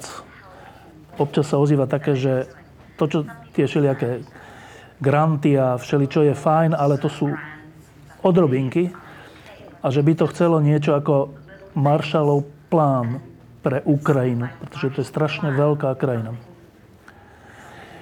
Cítite od Európskej únie pomoc ako dostatočnú? Звичайно, звичайно, недостатньо. Samozrejme, nie je to dosť. Pozrime sa však na našu ekonomiku. Vezmeme si napríklad rok 2013. V 2013 bol podiel obchodu Ukrajiny s Ruskom 34% Teraz 7 Viete si predstaviť, čo by sa dialo, keby Slovensko išlo z 34% na 7% v obchodovaní s Európskou úniou alebo ďalšími partnermi? Alebo keď sme kvôli okupácii Krymu a Donbasu stratili 19%, takmer jednu petinu našej priemyselnej produkcie. Donbas bol klasickým sovietským príkladom ťažkého priemyslu. Išlo hlavne o uholné bane. Mali sme tam hlavne oceľ. Teraz však musíme kompletne prebudovať tento model. Nemôžeme fungovať s predchádzajúcim modelom. A mimochodom s Európskou úniou robíme to, že máme zónu voľného obchodu. Teraz sa to už celé začalo hýbať, ale začalo sa to hýbať nie celkom tak, ako sme chceli. A to je skutočne 100% pravda. A pokiaľ ide o Ukrajinu, Európska únia to musí pochopiť tak, ako to veľmi dobre pochopilo Rusko. Rusko musí zničiť demokratický a európsky projekt Ukrajiny. Inak je nemožné ospravedlniť samotný ruský projekt. A Rusko by malo zničiť ukrajinský projekt, aby už neexistovala Ukrajina, ktorej musí vrátiť Krym. Európa však musí pochopiť, že existencia európskej demokratickej Ukrajiny je rovnako dôležitá pre celú Európsku úniu, ako aj pre Strednú Európu. A myslím si, že z politického uhla pohľadu tu vôbec nie je takéto vnímanie. Do veľkej miery si za to môžeme my sami, pretože sme bohužiaľ nevyužívali európsku pomoc spôsobmi, akými sme mali. Avšak ja považujem objem a samotnú štruktúru tejto pomoci za nedostatočnú. Navyše hovoríme o ekonomickej a sektorovej pomoci. Hovoríme tiež o bezpečnostnej asistencii. Aký má napríklad zmysel obmedzovať bezpečnostnú spoluprácu s Ukrajinou? Toto je základná chyba. Musíme mať zrozumiteľnú víziu, ako by mala Európa pracovať s Ukrajinou. A to by nemala byť napríklad len táto časť sektorovej spolupráce, alebo len určitá časť ekonomickej spolupráce. Malo by to byť zahrnutie Ukrajiny do Európy. Jedným z dôvodov, a toto musím podotknúť, je, že v Európe je stále veľa politikov, ktorí sa boja pracovať s Ukrajinou ako so súčasťou Európy a časťou transatlantickej komunity. Boja sa z rôznych dôvodov. Boja sa kvôli postojom ich voličov. Boja sa kvôli Rusku. Môžeme o tomto rozprávať, ale príčinou je samozrejme toto. Ak je to tak, ako hovorí pán minister, a ono to tak je, že budúcnosť Ukrajiny je kľúčová aj pre celú Európsku úniu, prečo my, Európska únia, nie sme schopní robustnejšej pomoci alebo robustnejšieho programu pre slobodnú Ukrajinu? Alors first of all, there is no doubt that Poprvé, nie je pochyb o tom, že Ukrajina je extrémne dôležitá krajina pre západnú Európu, pre Európsku úniu. Ukrajina je jednou z najväčších krajín európskeho kontinentu. Jednou z krajín s najväčšou populáciou, s dlhou industriálnou tradíciou, s najlepšou poľnohospodárskou pôdou v Európe, fantastickým turistickým potenciálom, vysoko kvalifikovanou pracovnou silou, Takže Ukrajina má veľkú hodnotu pre európsky kontinent. Po druhé, všetko, čo sa dialo na Ukrajine, má dopad na Európsku úniu. Preto musíme v Európskej únii robiť, čo sa len dá, aby sme zaistili hladký prechod krajiny k otvorenej a demokratickej spoločnosti, založenej na sociálnom trhovom hospodárstve. A toto je dôvod, prečo Európska únia uzavrela s Ukrajinou najambicioznejšiu dohodu, aká bola kedy podpísaná s partnerskou krajinou, našu asociačnú zmluvu. Na jej základe usilovne pracujeme na prehlbení politického nášho politického prepojenia. Najmä však chceme zaistiť postupné zahrnutie ukrajinskej ekonomiky do jednotného trhu Európskej únie prostredníctvom zrozumiteľnej dohody o slobodnom trhu. Je to veľmi ambiciózny plán. Ukrajinskí lídry sú odhodlaní túto dohodu uskutočniť uskutočniť čím skôr. Prednedávnom si osvojili akčný plán pre vládu, ako aj spojenú cestovnú mapu pre parlament, teda Verchovnú radu Ukrajiny. Na našej strane sme zmobilizovali všetky zdroje, aby sme zaistili, že ukrajinský politický život bude čím skôr organizovaný okolo noriem a štandardov Európskej únie. Ale hlavne, že ukrajinská ekonomika je súčasťou nášho jednotného európskeho trhu. Opakujem, verte mi, je to veľmi ambiciózny plán a vyžaduje si plný politický záväzok na niekoľko rokov. To, čo ste ale hovorili a to, čo hovorí aj pán minister, tam je väčšina úloh, väčšina úloh domácich. E, to sú úlohy, ktoré musí zvládnuť Ukrajina v tejto hrozne ťažkej situácii. Ale ja sa pýtam, že či my, tá bohatšia, šťastnejšia časť Európy, sme ochotní alebo schopní im dostatočne pomôcť.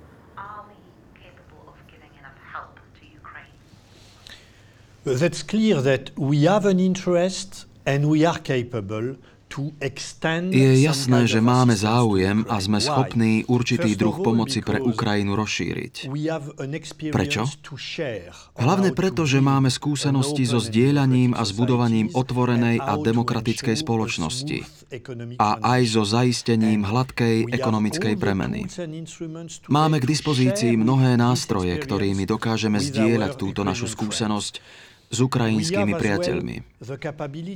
Dokážeme to aj vďaka skúsenosti s premenou krajín Strednej Európy, ktorá začala pred viac ako 20 rokmi. A tiež vďaka skúsenosti s krajinami Západného Balkánu v posledných rokoch. Je tu politická vôľa sú tu prostriedky. Nevidím, akému typu prekážok by sme mohli čeliť. Naozaj musíme byť optimistickí ohľadom našej schopnosti zdieľať naše skúsenosti a takto priblížiť Ukrajinu v nasledujúcich pár rokoch bližšie k Európskej únii. Samozrejme za predpokladu, že je na to na ukrajinskej strane politická vôľa. Povedal som za predpokladu, že je tam politická vôľa, pretože nemám žiadne pochybnosti, že obrovská väčšina populácie má vôľu približovať sa k Európskej únii. a teda je to teraz na ukrajinských politických špičkách, aby cez rozhodujúce reformy ukázali, že tomu rozumejú a sú pripravení vykročiť vpred týmto smerom.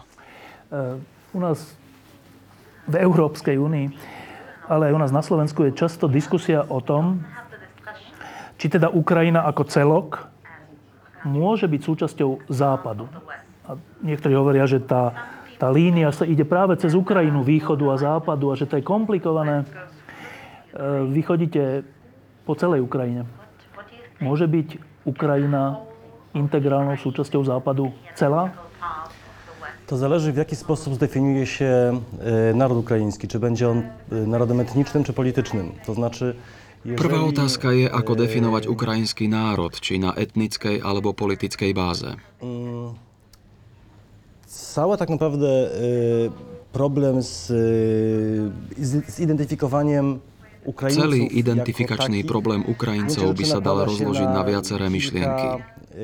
Pomysłów. Na przykład ten zachodnio-ukraiński, prawda, ten model... Na rozličných miestach, napríklad v Charkove, nepríjmajú koncepty západných Ukrajincov veľmi dobre.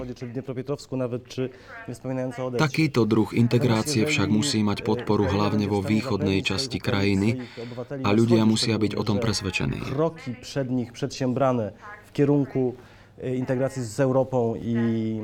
Pretože inak nám môžu povedať, prečo nie. A znovu sa vrátim k otázke európskej integrácie, pretože my musíme vedieť, čo Ukrajina znamená pre Európsku úniu.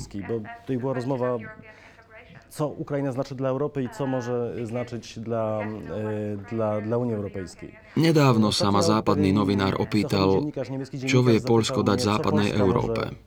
Tak naprawdę dać y, Europie Zachodniej, Zachodowi. Oczywiście można było mówić o tym, że zrozumienie... Samozrejme môžem na to povedať niekoľko vecí, no ja som naozaj nechcel opakovať veci, ktoré môžeme počuť stále. Powtarzać tych komunałów i powiedziałem, e, w gruncie rzeczy to my przy całym tym mówieniu o integracji... A keď sa rozprávame o integrácii, európskej integrácii, zrazu sme sa zmenili na provinciu na vonkajších hraniciach.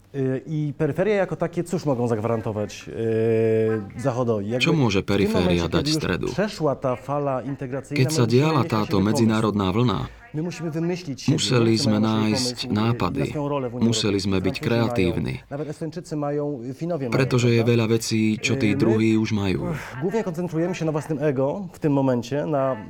Takže dnes sa zameriavame hlavne na naše ego, naše hodnoty, ktoré v Európe budú možno nevyhnutné, ale nie som si tým istý. Ale, ale tak naprawdę potrzebna jest trzeźwa ocena sytuacji i Skutočne nevyhnutné je však realistické zhodnotenie situácie. Otázka je, či presunieme Polsko do centra, alebo či zmeníme našu mentalitu na mentalitu centra. Toto je naša výzva. Ukrajina čelí podobnej výzve. Ak vzniknú idei odlišné od ideí poľskej mentality zamerané na nacionalizmus, ak teda tieto idei nebudú nacionalistické, ale dobré a progresívne, potom sa Ukrajina bude môcť priblížiť západu. Potom tu nebudú tieto deliace otázky, ale celkom iné. Pán minister, keď e, sa hovorí v Európe o tom, či Ukrajina môže byť ako celok súčasťou západu a či náhodou tá civilizačná línia nejde práve cez Ukrajinu, vy ste minister zahraničných vecí. Ako sa vám to počúva?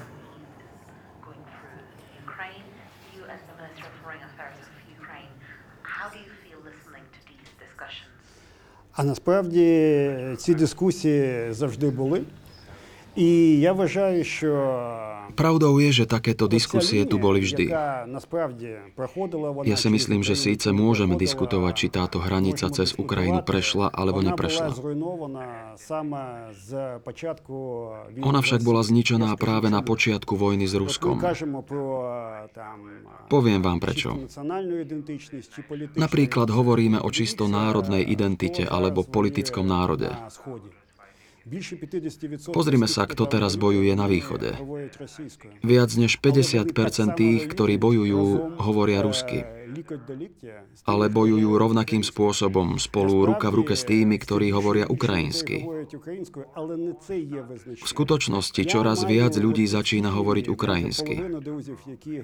To však nie je to, čo je pozoruhodné. Tu v Kieve mám možno polovicu kamarátov, ktorí hovoria ukrajinsky pravidelne a polovicu tých, ktorí hovoria rusky. Nič sa tým nemení. Obidve skupiny sú rovnakí patrioti za Ukrajinu. Kvôli tomu súhlasím, že takáto hranica podmienečná možno existovala z historických dôvodov. Avšak v súčasnosti podľa definície táto hranica neexistuje.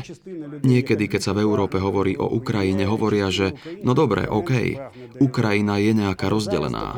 Sú obyvatelia, ktorí sa viac prikláňajú k Európe, sú Ukrajinci, ktorí sa prikláňajú k Európe menej. Dnes to už však nie je tak. Samozrejme je to proces, ale on pôjde ďalej. A v prítomnosti ruskej agresie všetci Ukrajinci pochopili hodnotu Ukrajiny. Rozprávame sa tu o strednej Európe, o Európe, ktorá všeobecne chápe cenu demokracie a silu zákona. Je to samo o sebe pochopiteľné, je to tak. A nikto netvrdí, že by to mohlo byť vzaté. Pre Ukrajincov je táto hodnota dnes zrozumiteľná. Táto hodnota je zrozumiteľná kvôli ľudskému utrpeniu a stratám na ľudských životoch. Preto tomu rozumieme oveľa lepšie. A nie je tu žiadna hranica. Samozrejme, keď sa pozriete na prieskumy verejnej mienky, sú stále o niečo iné na východe ako na západe alebo v centre. Trend je teraz ale veľmi jasný. Je tu jednoznačne zosúľaďovací trend. Verím tomu, že my musíme budovať takýto politický národ. Ukrajinci, my musíme budovať jasnú víziu zameranú na budúcnosť. Môžeme sa pozrieť na minulosť a máme veľa príkladov. Ale vízia Ukrajiny, vízia ukrajinského projektu je skutočne v prítomnosti a budúcnosti. A z tohto dôvodu tak veľmi potrebujeme túto európsku pomoc. Toto povedal Hugh. Samozrejme je to správne, ale uvidíme, ako nám teraz Európska únia alebo Európa pomôže uskutočniť dohody o pridružení. A bolo by toto uskutočňovanie iné, keby nebola žiadna vojna s Ruskom? Verím tomu, že nie. Je to takmer isté. Preto sa na to musíme pozerať z technického hľadiska. Nemusíme vnímať súčasné dianie z technického hľadiska, z hľadiska zoznamov úloh, čo musia byť spravené. Terajšok je pre nás existenčným momentom. A Európa to tiež musí chápať. Čiže ja sa ešte vrátim k tej otázke. Z toho, čo ste povedali, ako by vyplývalo, že ak aj Ukrajina bola nejakým spôsobom rozdelená, tak agresiou Putinovou vlastne vznikol politický ukrajinský národ, ktorý pochopil, kde je jeho miesto. No, no absolútne. Це, це саме так воно і є. Це пішло з Майдану, Áno, je to presne tak. з російської агресії. Začalo to Majdanom, ale hlavne po ruskej agresii.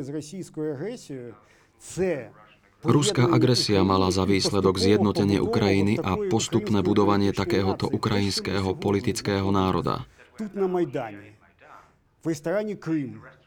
Dôkazom je fakt, že sme tu dnes, na Majdane v reštaurácii Krym, kde vidíme krymsko-tatárskú tradíciu. Predtým to takto nebolo, že? Dnes máme na Ukrajine porozumenie pre každého. Predtým to takto nebolo. A preto je dnes budovanie takéhoto nového národa tak dôležité. Pán veľvyslanec, um, poznáte Ukrajinu zvnútra, poznáte, aké sú tu nálady, poznáte odhodlanie k tým zmenám. Po tých štyroch rokoch od Majdanu veríte, že sa tá kľúčová civilizačná zmena podarí? Well, in a country where you have such a vibrant civil society, Nuž, v krajine, kde máme takúto živú občianskú spoločnosť, je jasné, že politická udalosť ako voľby môže podľa mňa zvrátiť dojem pohybu krajiny a preto mnohé, mnohé, mnohé pokroky za posledné 4 roky, pokiaľ ide o slobodu prejavu, slobodu zhromažďovania, vymožiteľnosť práva, Všetok tento pokrok je podľa mňa do veľkej miery nezvratný. A preto verím, že v priebehu najbližších pár rokov uvidíme na Ukrajine ešte väčšie zrýchlenie týchto zmien. A Ukrajina bude v blízkej budúcnosti skutočnou krajinou žijúcou podľa európskych noriem a štandardov hlavne vďaka ich občianskej spoločnosti. A to oveľa viac vďaka kvalite ukrajinských ľudí, než vďaka pomoci, ktorú dostali od ktorejkoľvek partnerskej krajiny. Keď chodíte po Ukrajine, hovorili ste, že ľudia, či takí tí bežní ľudia cítia aj trocha frustrácie a vždy v takýchto kľúčových zmenách v krajinách hrozí, že ľudia tie zmeny aj podporia, ale keď sa sklamú, tak sa obrátia k úplne iným silám často radikálnym alebo silám minulosti. Čakať niečo také Ukrajinu? Puh. Obawiam się, że są tutaj miejsca, punkty, w których coś takiego może się wydarzyć. To znaczy, no, jak widzimy nawet na przykładzie Polski. Keď sa pozrieme na Polsko, w, do nacjonalizmu, który bywa często mylony z patriotyzmem. Bojím sa, že sú miesta, kde by sa to mohlo stať. Tak, w takiej sytuacji, w jakiej jest teraz Ukraina, to jak wiemy, mamy na wschodzie kraju wojnę, mamy je to silné a nie len v situáciách, ktoré vidíme na Ukrajine, kde je zlá ekonomická situácia a nízky výmenný kurz. Aj napriek tomu, že boli aplikované reformy. Na poziomie ulicy, na poziomie, na poziomie ludzi, ludzi na, jakby nie tutaj w Kijowie, prawda, który jest europejską metropolią, ale wszędzie indziej w kraju, tak naprawdę no, z Kijowa nie widać Ukrainy dobrze. Tak naprawdę. Tak Musíme povedať, že z Kieva nevidíme dobre na celú Ukrajinu. I, i, i, to trzeba, I to trzeba pamiętać. To isté platí v Poľsku. Na Ukrajine jest, jak mówię, Samozrejme sa mi páčia slova pána veľvyslanca, ktorý hovorí o potrebe budovania nového politického národa, ale východ Ukrajiny je miesto, ktoré je viac menej opustené. I naprawdę nie ma specjalnego pomysłu, mam wrażenie, Ukraina nadal na niego, bo ten podział... Vidím tu rozdelenie. Wszystko istnieje, jakby no nie wystarczy go wypierać, żeby, żeby, żeby on zniknął. I naprawdę... Odhliadnúc od toho, čo povieme, toto rozdelenie existuje. Pre východ by to bol príťažlivý krok vykonať určité opatrenia, niečo tam spraviť. Mamy weteranów wojny, którzy wiedzą, jak, jak posługiwać się bronią, którzy są dość często... Máme veľa vojenských veteránov, ktorí často jednoducho sú občas prepojení na extrémistické hnutia. Oni potem jakby dalej się spotykają, oni dalej mają Stále sa stretávajú z času na čas. Majú svoju vlastnú štruktúru. Jest o tyle groźniejszy, że on jest niestety podparty no, siłą bojową po prostu. I tego nie można lekceważyć. Na Ukrajine je jednoducho takýto druh extrémizmu ešte vážnejší a musíme ho brať do úvahy. Szybka reakcja w sprawie Sawczenko też jakby pokazuje no, z jednej strony to, że jest tutaj trzymaná ręka na pulsie, ale z drugiej strony pokazuje je oveľa škodlivejší, pretože je podporovaný ozbrojenými silami. Toto nemôžeme ignorovať. Myslím si, že ukrajinské bezpečnostné služby na nich dávajú pozor, čo je správne. Rýchlu reakciu vyvolala aj Ševčenko, čo potvrdzuje, že ja by som situáciu nepodceňoval. Sú ľudia, ktorí by už len z frustrácie radi podnikli určité kroky. I jakby no w tej, w tej sytuacji ak by nastal ďalší Majdan, ktorý by bol národňarský, neviedlo by to nikam, ak ľudia nechcú normálne pracovať a žiť. Ak to prichádza z takého druhu frustrácie, tak Ukrajina musí ukázať veľmi konkrétne, musí prijať veľmi presné opatrenia na štátnej úrovni a tiež v spoločnosti. Úloha Európskej únie je tiež veľmi dôležitá, ale ako pán minister povedal, čo Ukrajina znamená pre Európsku úniu. Európska únia si nemôže dovoliť chaos na Ukrajine. Toto je niečo, čo nemôže byť vôbec povolené. Ukrajina je kľúčová. Táto pomoc musí byť vecná a skutočná. A keby som sa vás teda opýtal, poznajúc Ukrajinu, poviete, že tá premena Ukrajiny na slobodnú krajinu, ktorá je súčasťou Západu, sa podarí? E, ona się udała już w bardzo wielu miejscach. Na przykład, jeżeli, jeżeli bywam w ukraińskich miastach... Na mnohých, mnohých miestach to už bolo úspešné. Jak bardzo mocna jest przedsiębiorczość Ukrainy. Musím povedať, že som spokojný s tým, čo vidím na rôznych miestach, akí šikovní sú Ukrajinci v podnikaní. Môžeme počuť, ako Poliaci ťažili z ekonomických zmien, aby teraz mali malé a stredne veľké podniky. V Poľsku je to samozrejme silnejšie, ale vidím to už aj na Ukrajine. Spoločenská energia na Ukrajine je obrovská. A majú tiež excelentne kvalitné neziskovky a agentúry, ktoré sa zaoberajú miestnou politikou. To są też rzeczy, które są świetne, bo one, one, one, one pomagają budowaniu... Toto sú veci, ktoré sú excelentné aj preto, že pomáhajú budovaniu spoločnosti. Sú tu samozrejme určité veci, z ktorých môžeme ťažiť, ale sú tu tiež ďalšie veci, ktoré sme už tiež spomínali, ktoré jednoducho stupňujú tlak na obidve strany. E, pán veľvyslanec, vy ste diplomat a buďte teraz na chvíľku realista.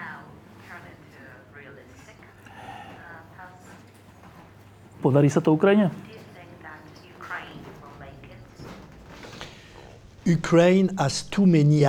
Ukrajina má príliš veľa výhod na to, aby zlyhala. Nemôže zlyhať. Aj pri najlepšej vôli niektorých politikov nemôžu zlyhať v prechode na otvorenú a demokratickú spoločnosť založenú na sociálnom trhovom hospodárstve. Opakujem, majú príliš veľa výhod, vďaka ktorým nemôžu zlyhať. Pán minister, máte posledné slovo. E, predstavte si, že dnes nie je rok 2018, ale rok 2028. Kde bude Ukrajina? Класне запитання, але насправді можна я його... Samozrejme je to dobrá otázka. Môžem ju ale trochu upraviť? A čím bude Ukrajina? Toto je pre mňa to najdôležitejšie. Ak sa Ukrajina kompletne zbaví postsovietských znakov, ktoré sú stále všade v hojnosti, toto bude pre mňa tá najdôležitejšia vec. V prístupe jeden k druhému, k pravidlám zákonov, k európskosti, a som si absolútne istý v tom, že kde budeme. Som si istý, že budeme v Európskej únii a NATO a potom to príde tak poloautomaticky. So všetkými problémami politickej vôle, so všetkými problémami citlivosti a tak ďalej. Podľa toho pre mňa hlavnou vecou je, čím bude Ukrajina. A ak nespravíme takú Ukrajinu, o ktorej sme sa rozprávali, politický národ a európsku Ukrajinu, potom nebudeme nikde. Pretože faktom je, že Putin spraví všetko možné preto, aby premenil Ukrajinu na druh federácie, ktorá by fungovala pod ruskou kontrolou. Preto je to otázka pre nás. Buď existujeme, alebo nie. A táto otázka nie je o tom, kde budeme, ale de facto čím budeme. Preto chcem, aby sme boli iní, aby sme neboli ani postsovietsky, ani tí, čo sú v sfére vplyvu Ruska, ale aby sme sa stali skutočne európskymi Ukrajincami.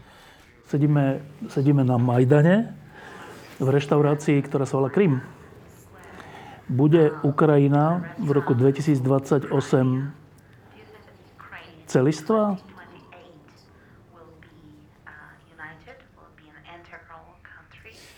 Uh, Chcem byť úplne úprimný. Neviem to povedať so 100% istotou. Som si ale istý, že Krym ako okupovaná časť ruskej reality nesmeruje nikam. Pozrite sa. Čoraz viac ľudí je veľmi sklamaných tým, čo sa deje. A tu nejde len o krymských Tatárov. V okupovanom teritóriu nie sú len Ukrajinci, ale aj Rusi. Pretože chápu, že teraz na nich z Ruska zostúpila všetka moc. Ľudia sa presunuli z Ruska. Začínajú sa cítiť, že nie sú doma. Ba čo viac, medzi nimi je mnoho takých, ktorí prvotne hlasovali za zjednotenie s Ruskom. Tento proces sa už zrýchľuje. Preto som si istý, že Krím pod ruskou okupáciou nesmeruje nikam. Sú tu ale rôzne scenáre. Sú tu scenáre času. Sú tu politické scenáre. Trvalo by nám to pol hodiny, kým by sme prišli k nejakému záveru. Verím však, že Krím sa vráti so 100% istotou. A toto tvrdím nie ako minister zahraničných vecí, ale ako jednoducho Ukrajinec. Pretože verím, že Krym pod Ruskom jednoducho nesmeruje nikam. A kde ide Rusko, to je už iná otázka, ktorú môžeme prediskutovať v inom programe. Thank you very much. Thank you very much. Ďakujem pekne. Volodymyr, počuli ste, čo sa tu rozprávalo? first reaction, prvá reakcia?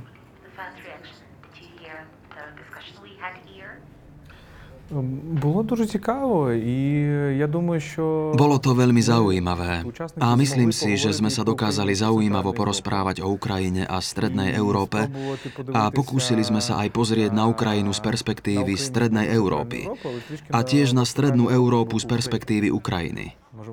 Hovorme o tom viac. Tak e, ten jeden rozmer je, že čo môže urobiť Európa, Západná Európa, Európska únia na pomoc Ukrajine. A druhá otázka je, čo môže Ukrajina zvládnuť v tejto situácii, v ktorej je. Tak začneme to Európskou úniou. Pociťujete našu pomoc ako dostatočnú?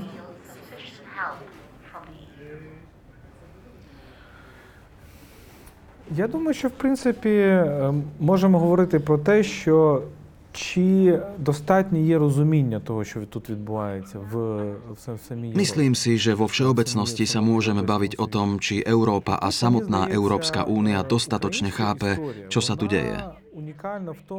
A tu si myslím, že ukrajinské dejiny sú výnimočné, pretože sme v situácii, keď sa snažíme ochrániť európske hodnoty a slobodu v situácii vonkajšieho ohrozenia. V situácii, keď nemáme bezpečnostné záruky. A to je výnimočná situácia. Často porovnávame Ukrajinu s Polskom, Českou republikou, Maďarskom, Slovenskom. Ale táto situácia sa ťažko porovnáva s niečím iným, pretože krajina, ktorá je takto ohrozená, väčšinou obetuje svoju slobodu a práva, ľudské práva a slobodu prejavu, aby reagovala na bezpečnostnú hrozbu.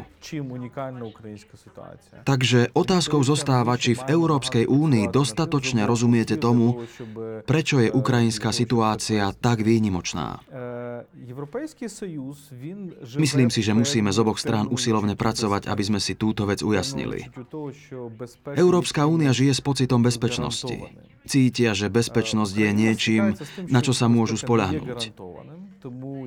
Ukrajina čelí situácii, v ktorej bezpečnosť zaručenú nemá a musí sa brániť.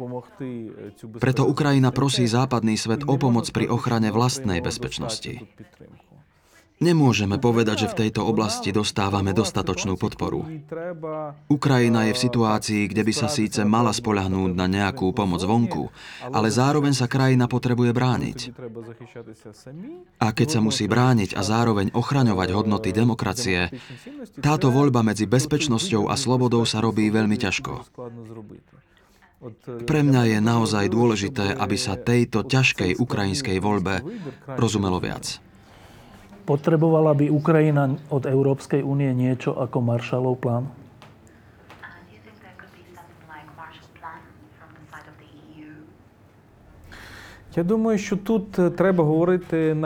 Myslím si, že tu by sme nemali hovoriť o porovnávaní s Marshallovým plánom. Musíme sa zamerať na to, že asociačná dohoda, napriek tomu, že je veľmi dôležitá, nie je teraz dostatočná. Asociačná dohoda je totiž niečo, čo pripája Ukrajinu ku spoločnému európskemu trhu. Toto však prinesie výsledky až v budúcnosti, keďže dohoda vytvára veľmi dôležité pravidlá hry pre ukrajinský obchod a tak podobne. My však čelíme, a niektorí hostia to tu spomenuli, my čelíme skutočnosti, že kvôli obchodnej vojne i priamej horúcej vojne sú ukrajinskí obyvatelia chudobnejší. Hovoríme síce o reformách a niektoré z nich sú naozaj úspešné, ale obyvatelia chudobnejú kvôli znehodnocovaniu hrivny, kvôli ekonomickej kríze z rokov 2015 a 2016 a tak ďalej. Tu je pre Ukrajinu a Európsku úniu veľmi dôležité porozumieť, že nemôžeme nasledovať len nejaký klasický model, ktorý platil pre iné európske krajiny. Musíme z tejto krízy obyvateľov Ukrajiny dostať, pretože naozaj čelíme ďalšej chudobe a ľudia často nemajú peniaze ani na zaplatenie nájmu. Preto sa skutočne musíme zamyslieť nad tým, či toto je o Marshallovom pláne alebo o lepších investíciách, ktorých by malo byť viac. Práve otázka vytvárania nových pracovných pozícií je na Ukrajine nesmierne dôležitá. Nejde len o vytváranie európskych pravidiel, ale aj o vytváranie pracovných príležitostí. Tá druhá dôležitá stránka tohto problému je to, čo robíte vy tu na Ukrajine. E, polský spisovateľ, ktorý chodí po Ukrajine, upozorňuje, že ľudia mimo Kieva sú často aj frustrovaní z toho, čo sa deje, z toho, čo sa nedosiahlo. Možno mali nejaké ilúzie, ale často sú aj frustrovaní. Vy ako novinár, z toho, čo sa za tie 4 roky podarilo a nepodarilo, patríte skôr k spokojným alebo skôr k tým frustrovaným?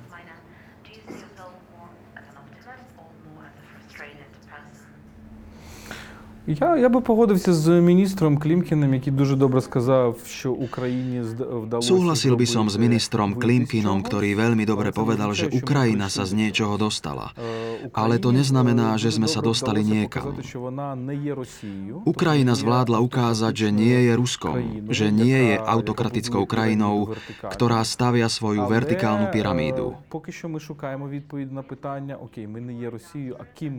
My však stále hľadáme odpoveď na otázku, že teda OK, nie sme Rusko, ale kto teda sme? Toto je pre spoločnosť dôležitá otázka. A či som frustrovaný alebo nie, myslím si, že frustrácia a sklamanie je niečo, čo si teraz nemôžeme dovoliť. Ak je ohrozená vaša bezpečnosť, nemôžete si dovoliť byť unavený a sklamaný. Máme sklamaných ľudí a sklamanú spoločnosť? Samozrejme, áno. A musíme chápať, že sa približujú voľby v roku 2019. A dosť často sa pozeráme na ukrajinskú vládu s otázkou, či je taká, ako sme očakávali, alebo nie. Musíme sa však pripraviť na to, že ďalšia vláda možno bude horšia, že ďalší parlament bude horší, že bude viac rozdelený, že tam bude oveľa viac populistov, že tam bude oveľa viac antieurópskej rétoriky. Takže keď sa spätne pozrieme na Majdan a cestu, ktorou sme prešli, Mohlo to byť lepšie, ale mohlo to byť horšie. Avšak časy, ktoré očakávame po roku 2019, môžu byť ešte komplikovanejšie. Čo je najťažšia vec, ktorá, ktorou sa Ukrajina za tie 4 roky borí a zatiaľ sa jej nedarí? Existuje niečo ako najväčší problém tejto vlády? You mean the Russian aggression? No, no, no, internally. In, in Ukrainian politics. Čo je najväčší problém, ktorý táto vláda a táto garnitúra nezvládla.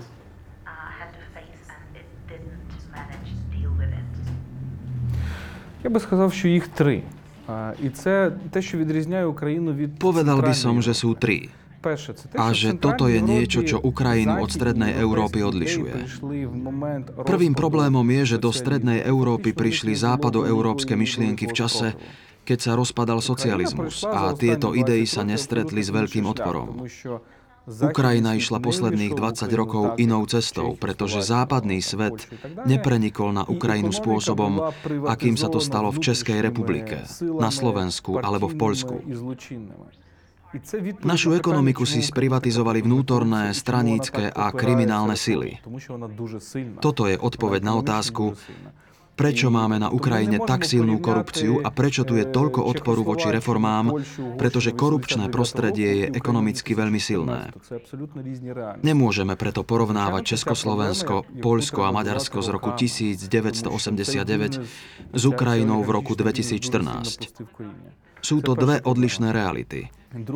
A samozrejme, toto je problém, ktorý sa dá prekonať len za dlhé roky, pretože oligarchický biznis tu má veľmi hlboké korene. Toto bol prvý problém. Druhý problém je otázka identity.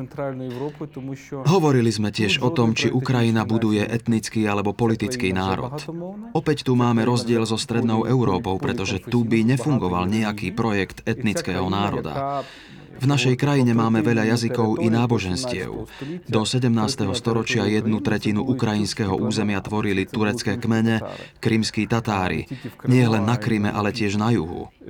Preto je to veľká výzva, preto je to veľmi zaujímavé. Pre strednú Európu nie je typické budovať politický národ z rozličných čiastočiek mozaiky. A povedal by som, že tu celá spoločnosť a ukrajinská vláda momentálne len skúšajú nájsť spôsob, ako to urobiť. A tretia vec, ktorú by som spomenul, je otázka, ako ochrániť liberálne hodnoty, keď čelíme priamej bezpečnostnej hrozbe. A keď nepriateľ vie použiť liberálne hodnoty proti vám, napríklad vytvorením pochybného média, ktoré pod maskou slobody prejavu šíri propagandu. Tu na Ukrajine si musíme vybrať medzi dvoma zlami. Medzi blatom a kalužou. Zvládli sme to? Ja by som povedal, že nie. Pokiaľ ide ale o situáciu, ktorej čelíme, neviem, kde hľadať model. Musíme prísť na model sami. Čo je najväčší, najväčší úspech garnitúry, ktorá prišla po Majdane? Najväčší úspech, mne zdaje, v tom, že... Najväčší úspech, povedal by som, Hm, opäť máme dva. Prvým úspechom je, že sme zažili moment skutočnej nezávislosti a preto je túto nezávislosť tak ťažké ochrániť. Rusko prvýkrát vedie vojnu nielen proti Ukrajine, ukrajinskej armáde alebo ukrajinským rebelom, pretože to bolo aj predtým, ale vedie vojnu proti Kievu. Kievu, ktorý je pre Rusko veľmi dôležitým mestom. Ukazuje sa, aké je to naozaj pre impérium bolestivé a že skutočne ide o vojnu za nezávislosť. Druhým pozitívnym príkladom je, že keď to porovnáme s oranžovou revolúciou pred desiatimi rokmi, tentokrát Ukrajinci nevytvorili s politikou bohov. Povedali, OK, politici sú dobrí, dáme im nejakú mieru dôvery, no všetko musíme spraviť sami. Myslím si, že toto je ten najdôležitejší úspech, ktorého účinky budeme dlho cítiť. Eh, vy ste novinár, tak vy nemusíte byť ani optimista, ani pesimista. Keď sa pozriete pár rokov dopredu, kde vidíte Kiev? Для мене найважливіше це, це те, щоб Pre mňa je najdôležitejšou vecou to, aby sa Ukrajina nestala obeťou sklamania. Vždy príde sklamanie. To je osud revolúcií. Skončia sklamaním alebo diktatúrou. A sklamanie nie je najhorším ukončením revolučných udalostí. Energia, ktorú sme ale v danej dobe mali, tá stále pokračuje. A je dôležité, aby prinášala výsledky. Takže toto je pre mňa veľmi dôležité. Ak o dva roky nebudeme žiť v spoločnosti, ktorá bude úplne presiaknutá sklamaním, už to bude úspechom. Ďakujem pekne. Ďakujem.